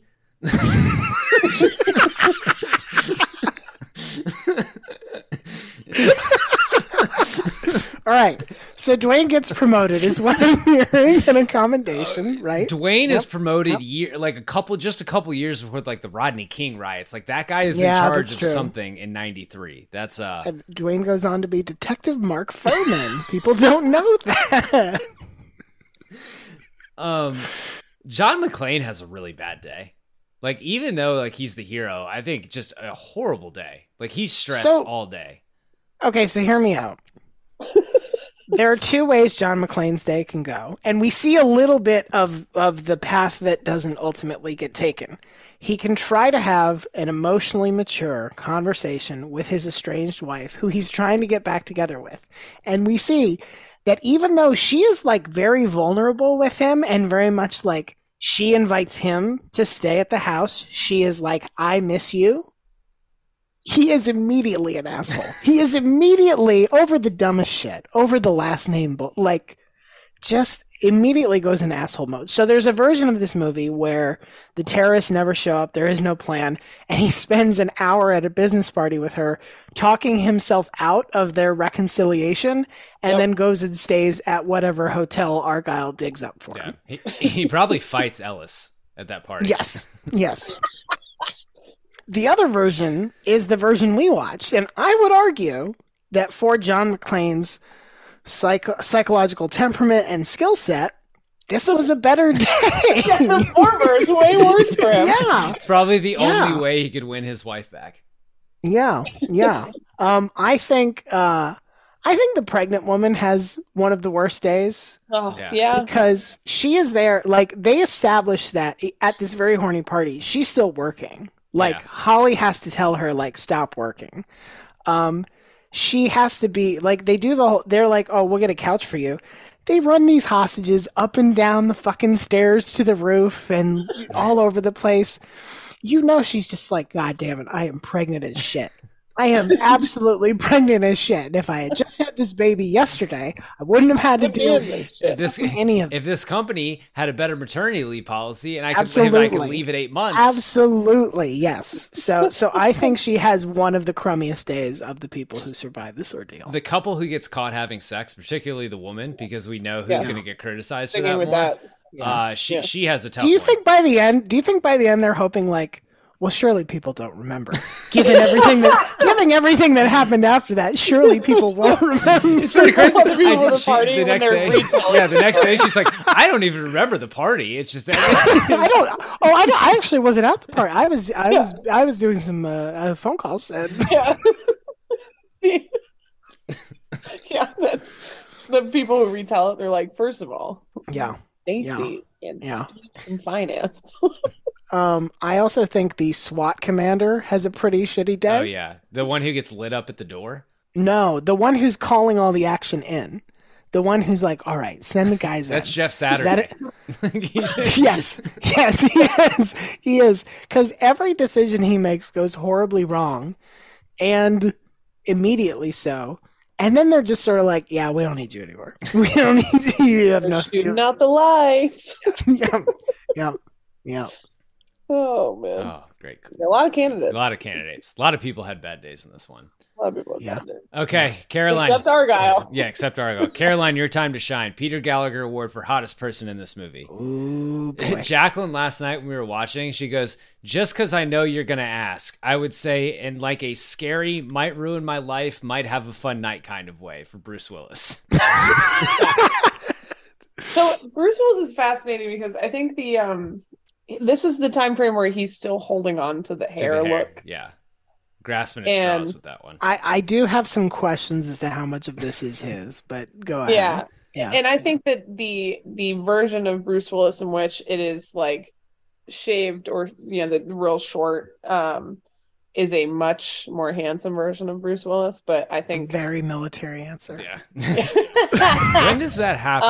Because Um, last Boy Scout, he still has the hair. Pulp Fiction, he's still rocking hair. No, Pulp Fiction. He's Pulp Fiction. He's down. Is he? Is he Pulp down? Fiction. He's yeah. He's buzzed it pretty So close at it's that uh, point. yeah. So I think it's I think it's Bruce Willis. And again, it's the uh it's this you take you would take you would take Willis over Rickman. Yeah, I think so. Wow, Yeah, I don't know that I think Rickman's that handsome. He's fantastic. that's a shocking statement. Yeah, but I don't know if it's like. So one of the few VHSs we owned when I was growing up was Robin Hood, Prince of Thieves. Some good wig work in that movie too. and when you are, um, you know, Christian Slater was a babe, man. yeah, sure. So I think early, and he was so creepy in that movie. Not Christian Slater, Alan Rickman. Alan Rickman. Yeah, as the sheriff of Nottingham, and I think that has, um, and then it's also you know like no one's looking at Severus Snape being like, yes. Um, No, clear, clearly Lily Potter was not looking at Severus Snape being like yes. this is, I think, that I do like the the the like all everything is very sharp with him in this movie. Yes, I do appreciate yes. the look. Um, and I'm not saying I don't think Alan Rickman's ugly or anything. It's just not necessarily my my vibe all the time. Great So, suits. okay. Yeah, it's two Great suits, from the place that, that Arafat gets his. I you, Yeah. I, I mean, shout out uh, Bonnie. Bonnie Bedelia, Yeah. Bonnie Bedelia Culkin, Yes. to be more precise. Guys, Rory cannot Culkin. get That over is uh, it. that is Roman Roy's aunt. that's right. That's right. There's like one scene where they like have her lose a button late. Yes, where you're just like, just so you know, she's wearing a bra. Yeah, like uh, Bonnie, show some uh, cleavage. Mm-hmm, mm-hmm, mm-hmm. This is that '80s hair. I can't believe. I mean, I'm sure whatever. 30 years from now, people look at the stuff that we're doing. and be No, like, we'll I all can't believe be anyone beautiful. ever thought it was gorgeous. We'll like, be amazingly beautiful. How dare you? forever and ever. Our, our Podcasting is the most beautiful medium. but they were just I looked I'm just like that hair, the shoulder pads, Yeah. like just so much going on. Yeah. trying a lot. this was a t- this honestly was a tough one. It's not a super great like super hot movie. It's not Top Gun. Um, what about the dumb news anchor? He your cup of tea? Absolutely not. I just love Helsinki and Sweden. Okay. Yeah, no, it's just yeah. Um, actually, I think Theo's. I think um, Clarence Gilliard's handsome. All Yeah. right. A lot of good sweaters in this one too. Like everyone, Yes. looks, everyone looks better in a good sweater. Yeah. Which I'm like, guys, you're all in Los Angeles. Yeah, so they probably got cold when it hit like 64. This is Me being judgy. Mhm, Uh, mhm. Oh, is it cold out there? Oh, you need a sweater. That's what I mean. Like, that's what they should have had John McClane do. Be like, why are you wearing a sweater, you clown? 60 degrees out. Like some New York. He's in a tank, in a tank top running Mhm, around. No mhm. shoes. The Yep. smelliest looking tank top by the end of this movie. Oh yeah. Just, yeah. just gross. Yeah. Okay, roster moves, and this is a category that we were kind of texting about, and I, I think I might. Sh- we're- we'll see how this goes. I think I might shift this entirely moving forward into this. What's the what's the best character in this movie to replace with Airbud? Do you want me to lead with my answer? Lead with your answer. Okay. Uh, the answer is Al. because I want you to imagine a world where Die Hard is the exact same, but Bruce Willis is having uh, walkie-talkie heart heart to hearts with a dog who reveals that he shot a child in a mistaken gun case and has since been a desk jockey dog who also ends up shooting the last terrorist. All of these things are a dog who plays football. It's hundred percent the funniest option. If and also is is trying to list trying to like barking constantly at his police brethren to be like, "This is a bad idea." They're like, "Shut up, Airbud! You don't hold rank here. This is an FBI scene now. You're a police pup. You're a police dog. Get out of here." You're just a dumb K9 Airbud. okay, hear me out.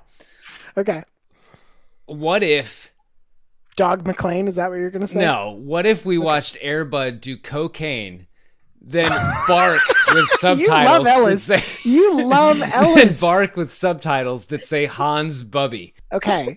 The problem is you have now created a movie where a dog gets shot. Yes. I was going to say And, my and. I have created a movie where a dog shoots a terrorist. the hero. Yeah.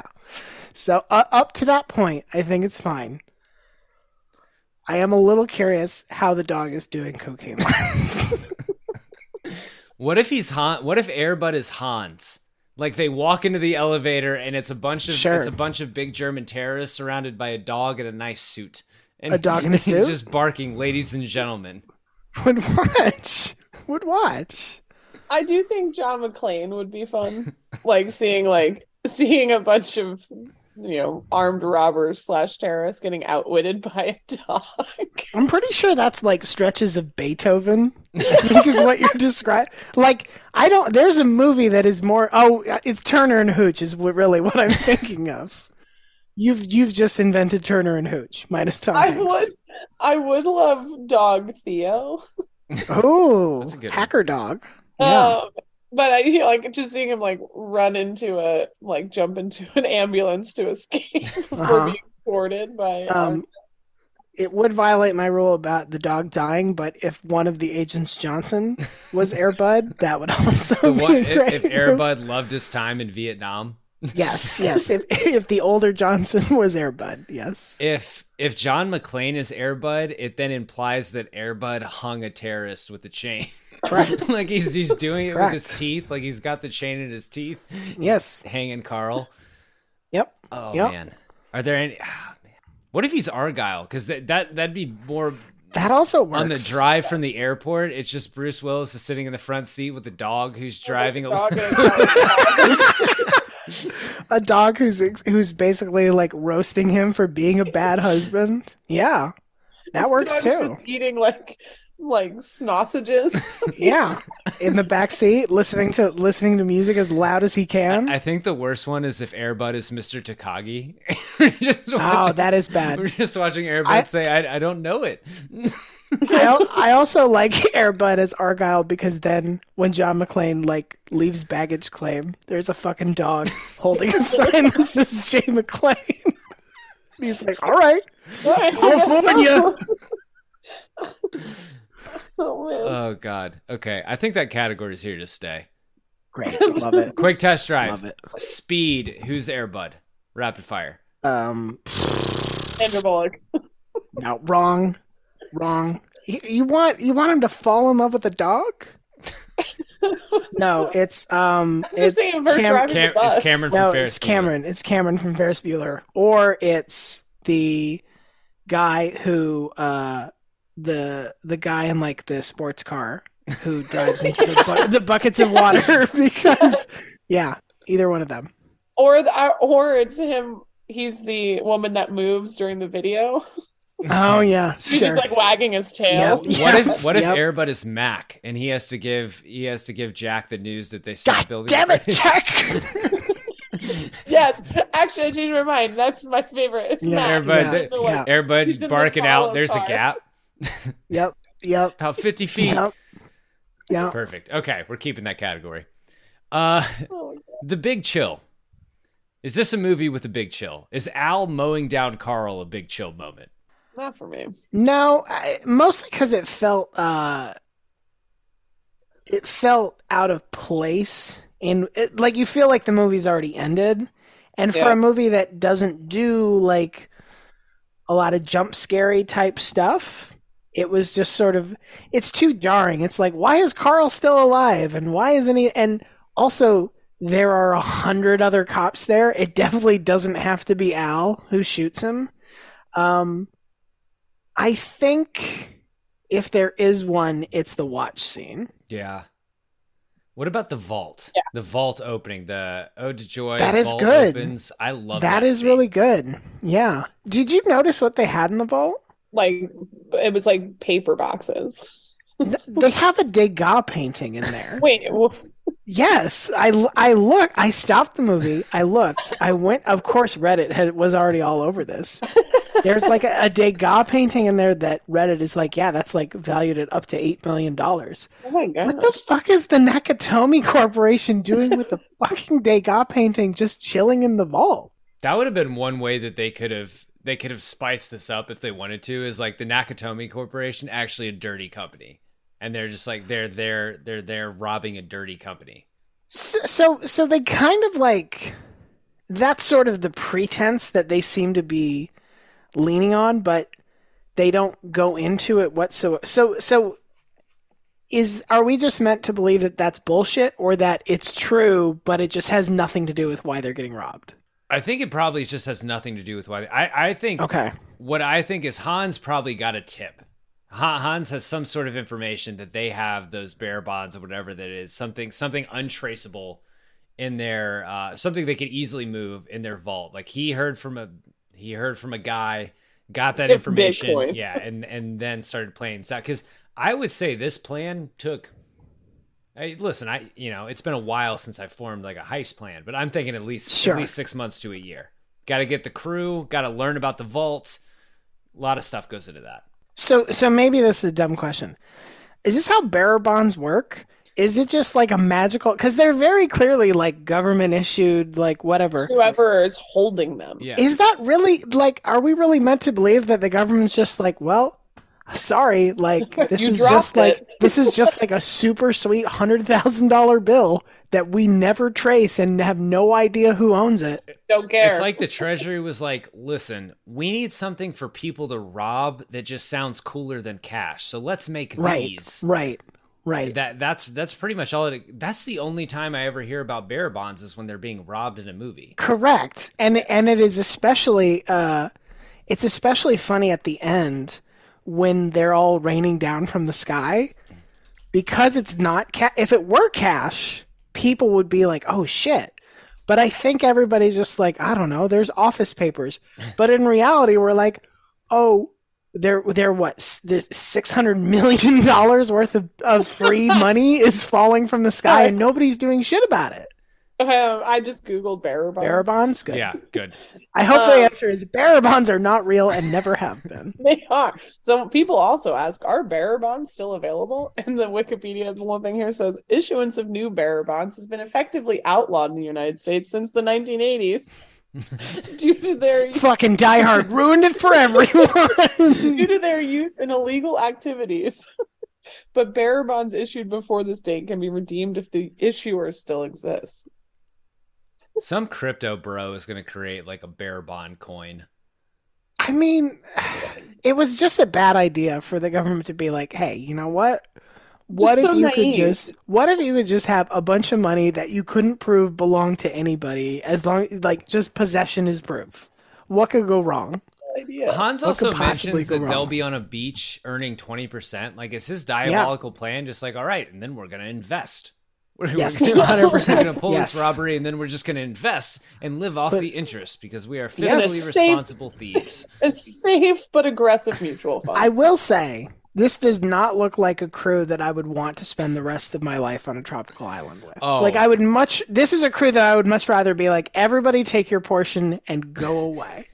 Like so there's the thing like oceans 12 everyone has gone their separate ways except Yes. for except for casey affleck and scott Caan because they are Who brothers are brothers. but yeah. everyone has gone their separate ways but you could see that crew forming a couple pockets with this one besides carl and his brother it is definitely a these people will never they will have their they would have had I don't know where their fountains at the Bellagio scene would have been had they they got like the fucking lights outside the forum and then like they never would have seen each other again.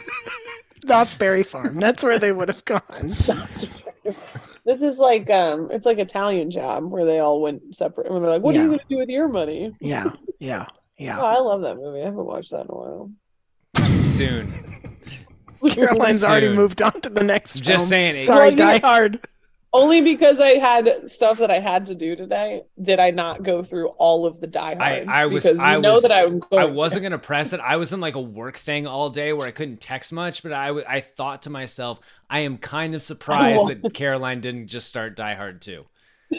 because uh, people Now- were friends with me for a while. Okay, l- can we jump to the sequel question then, so we yes, can talk? Yeah, let's talk yes. about the sequels. Okay, Caroline, how many of the Die Hard sequels have you seen? All of them, All of them. but not for a while. So I've seen the the first one the most by far. You've seen think Die I- Hard, Die Hard Prime. Die Hard Prime. Yeah. Um, the rest I might have only seen once, maybe twice for a couple of them, which is wild too because I have when I took it on deployment, I have the trilogy in a little Of like course you DVD. do. Sure, Of course sure. you do. Okay. of course I do. It was on sale at the BX. what is your rough? I'm not gonna make you rank them, but like if you have to put them in categories of good, fine, and bad, where do the remaining four movies fall? Real quick, on, it's me- two is at the airport, three Die Hard with Yeah. a Vengeance is Samuel L. Jackson, in New York. Four is Timothy, Timothy Olyphant, Olyphant. is the villain. and it's PG thirteen. Yeah, And and five is in Russia. Russia. I haven't seen five. After four, I I saw five at a drive-in movie theater. That's that seems fine. Yeah. Like Yeah. Yeah, Yeah. I, I want to make sure I've seen which is the one that has um hold on, I'm looking up I need to see the cast. Oh. Dennis Franz is in two. That's who you're looking for, right? Man, talk about the Um, Peter Gallagher Award. I don't actually think I've seen A Good Day to Die Hard. Is that Uh, five? Yes. Yeah, that one he's like with his son. Like Yeah. he's So that's that's new. I have not seen that. I lied to all of you. Okay, no, Uh, that's fine. I, I haven't seen it either. Live Free or Die Hard is the one I'm thinking of because I think it's the one that has that Justin Long kid in Mhm, it. Yes. mhm. Okay. Yes. So that was fine. that That's a generous interpretation. that was uh that was in that period where every like skinny guy in their 20s was a hacker in, in movies Yes. and action movies. and every and every action movie needed to ha- be extremely tech dependent. yes. It ne- it all needed to be about the net, not the Sandra Bullock movie. Speaking of the net is Speaking of great fucking films, yes. and that is also an easy Peter Gallagher award. Mhm, mhm, mhm. um and let me see. Oh gosh, he has been in so much stuff. I was I'm actually yeah, I'm looking at the IMDb right now and it is uh a mixed bag. um oh Armageddon, so great. So. Um, if I remember correctly, yeah. Is Die Hard with a Vengeance the one where they bring back the sibling or cousin of Yes, Jeremy Irons is the brother. Yes. of- I think that I would. Hans I Gruber. think I'd have to watch that one again. I didn't dislike that one. He's out to think avenge my Hans and his cousin Larry as well. I think my ranking would be. Um, it- it's just the order in which they came out. No, it's Yeah. wrong. That's wrong. Three Oh, is no. three is much better Is than three two. better than two. Three is much. Like, listen, two, two gets You know, a I lot of airport. You know, gets a lot of hate, and some of that hate is deserved, and some is not. But it is not nearly as good. They bring And back. I do remember really liking three, but I also thought that I liked two pretty well. So I don't, you know. So two brings back the reporter and gives him more to do, and he's Great. like on a plane with Holly, That's And it's- right. and it's just like, what the fuck are we doing here? That's right. Um, that. And also, the bad guys are all like, it's very The Rockish, where it's like, these are active military who are mad at their country, which is just not as satisfying in this circumstance as, That's like, true. here's a bunch of just bad, bad robbers, yeah. just mean robbers with a plan. Um, Okay, this is jogging my memory because that sounds right. 'Cause Um, I'm- yeah. Two also doesn't work because like it repeats the thing in one where all the authorities are like, "Fuck John McClane. What the fuck does he know?" And it's like, "Did you watch the first movie? Did you?" Have you heard of the Nakatomi Plaza, bro? Right, right. It doesn't work if you do it a second time. But 3, I think 3 I think 3 is probably not as good as 1, but really holds up and is really very satisfying in a lot of ways. I'm excited to watch this again now. I I I, will look forward a- to you live texting that. Yeah, yeah, yeah, That's I was yeah, yeah. Like anyone who knows me well. Here's what I want you to do. When you get to the scene where they have to do the uh, jugs of water puzzle, pause it, and I want you to te- text us and say this is the solution, and then see if you're right.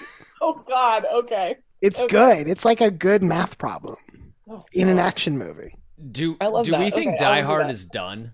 I think because like It Bru- be. Bruce Willis It is be. dealing. I, it, like it's sad. That story about him was was very sad. So he's done I would like to see. I would like to see a um, streaming platform pick up a young John McClane as a New York homicide detective. So here's the thing. There is very little about any of the Die Hard movies that makes you think like, oh, John McClane is a good investigative police officer.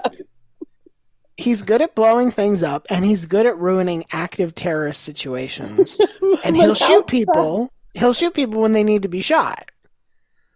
But other than that, the other thing that's really funny about like Die Hard stretching the way it does. So this movie ends with like, well, like like you were saying, the the whole emotional underpinning is a couple has a fight and they're trying to get back and apologize and reconcile, and that's part of why they're sort of trying to survive this ordeal. They also have kids, but whatever.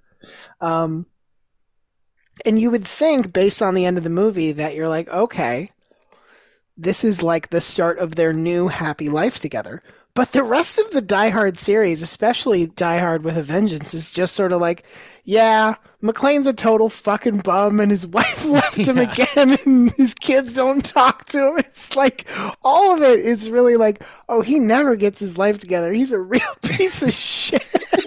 John Well, it's like- McClane well, I is mean- John McClane is Gilbert Arenas. He can drop eighty.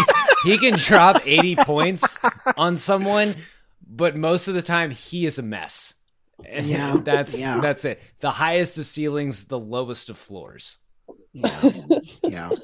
Yeah. I, I think Die Hard should be I done. think it should be done too because I don't think he can remake it. I don't think it like the No, technology aspect. We didn't get into this really at all, but like it being 1988 makes this work really well. You can't like you Yep. can't remake it, and like this has been remade in a bunch of different ways. Like terrorist hold, Yes. you know, it's like it's it's tired media at this point. The last Yeah. question I have is: This Bruce Willis's best movie? It is what I think of when I think of Bruce Willis. But just I will I will do the easy work for you. I will run through if you consider Pulp Fiction a Bruce Willis movie, which I don't really. Mm-hmm. Um, Twelve Monkeys, which I really like. The Fifth Element. Twelve Monkeys is really Yeah, good, the, the but Fifth yeah. Element. Armageddon. I love Fifth Element. The Sixth Sense.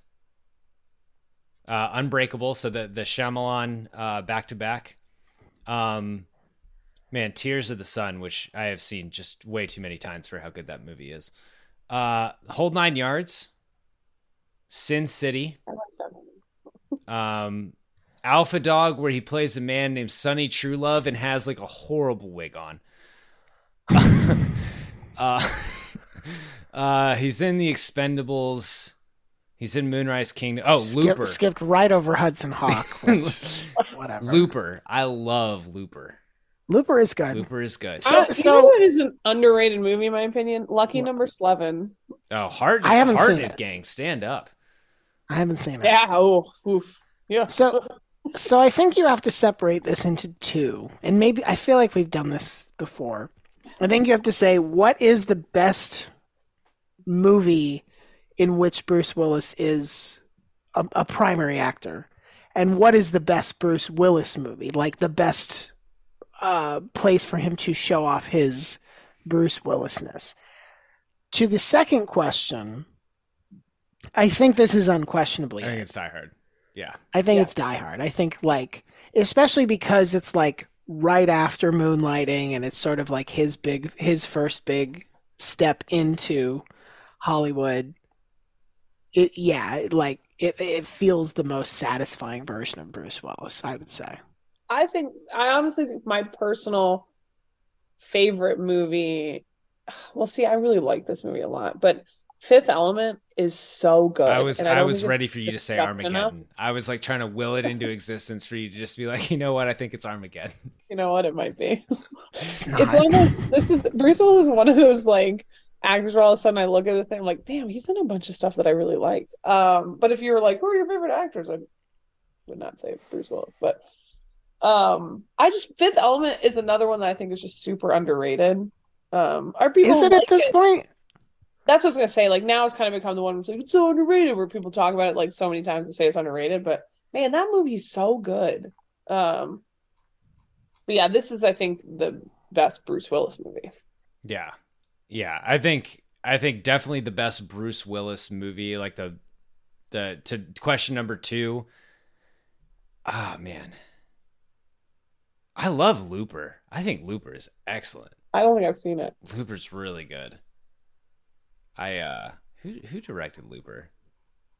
This is something I should I should Um, probably just do off. I. I think it's um oh fuck, I know this. Yeah, it's Rian Johnson. oh yeah, th- yeah. I think it's one of his first films. Yeah. If not his first No, it's not his first feature film, but it's one of it's one of his earlier ones. God, Looper rules. Caroline, you like Looper. Looper is good. Um Oh, little JGL. Yeah. For a second, I thought it was one with Hayden. Christensen. What is JGL? JGL with some interesting facial prosthetics because they are making JGL look like a young Bruce Willis or trying correct. to Correct. with mixed results. Yeah. This gives me. Oh, Jeff Daniels. I know what Caroline's It is- doing for it- the rest of the night. it is it is it is uh, undercut by a lot of what came after it, both for the director and the actor. But The Sixth Sense, when it was a thing, when it first came out, was also a really really good film. Was huge. And like Bruce Willis is very good in it. yeah, that I mean, and Unbreakable right after Unbreakable's really good too. Yeah. And, Yeah. and then I think after that he goes into uh, Shyamalan goes into The Village. I think The Village was the one after Yeah. that. Hated that film. Yeah. Hated it. Have Have either of you seen Hudson Hawk? I have not seen. I have seen j- a lot of jokes about Hudson Hawk. I think the poster Yeah, of Hudson same. Hawk is is because the poster of Hudson Hawk is he's got the hat on. Correct. and I think he didn't he write that as well. Uh, I think he like has a story by credit on it or something. Yeah, it's so. I don't. This is not a thing anymore, as as far as I can recall. But there was a time in the '80s and '90s where if you were a big time actor, you were like, you know what I should do? I should sing. and it's not just Bruce Willis. Like Don Johnson had a song, Eddie Murphy had a song. I'm prob um uh, Patrick Swayze had a song Oh hell yeah, he did, and it's awesome. and and Bruce Willis was so into this that he has like an alter ego called Bruno and has released like multiple albums under this character So who's it's sort like of his like Duke Silver. yes it is he plays the harmonica and he like is like his Duke Silver. is that what- and and and Hudson Hawk is a a heist film that one of the central sort of uh, mechanisms is that Bruce Willis is an, a mostly like an art thief who times all of his thefts in real time by singing like swing and jazz standards as they proceed so he knows like oh we're at three minutes or whatever. It's super Oh, weird. Terrible. It's super. It's a very much like oh Bruce Willis. Listen, I can, I can see where the this. idea Oh, was. Richard, I can see what they were going for. It's David very Caruso is in it. David Caruso is in it as um a mute CIA agent. He has he says no words. So he's so He he's has jealous no of lines. Hudson Hawk because he can sing. Yes, correct. Danny Aiello is in it. Andie MacDowell is in it. Yeah. Sandra Bernhard is in it. It's a super weird movie that all centers around Leonardo da Vinci and um Richard Grant is in it. yeah, Richard Grant is in it of Spice World fame, of course. I, I love seeing movies old with loaded Loki. casts that just turn into disasters.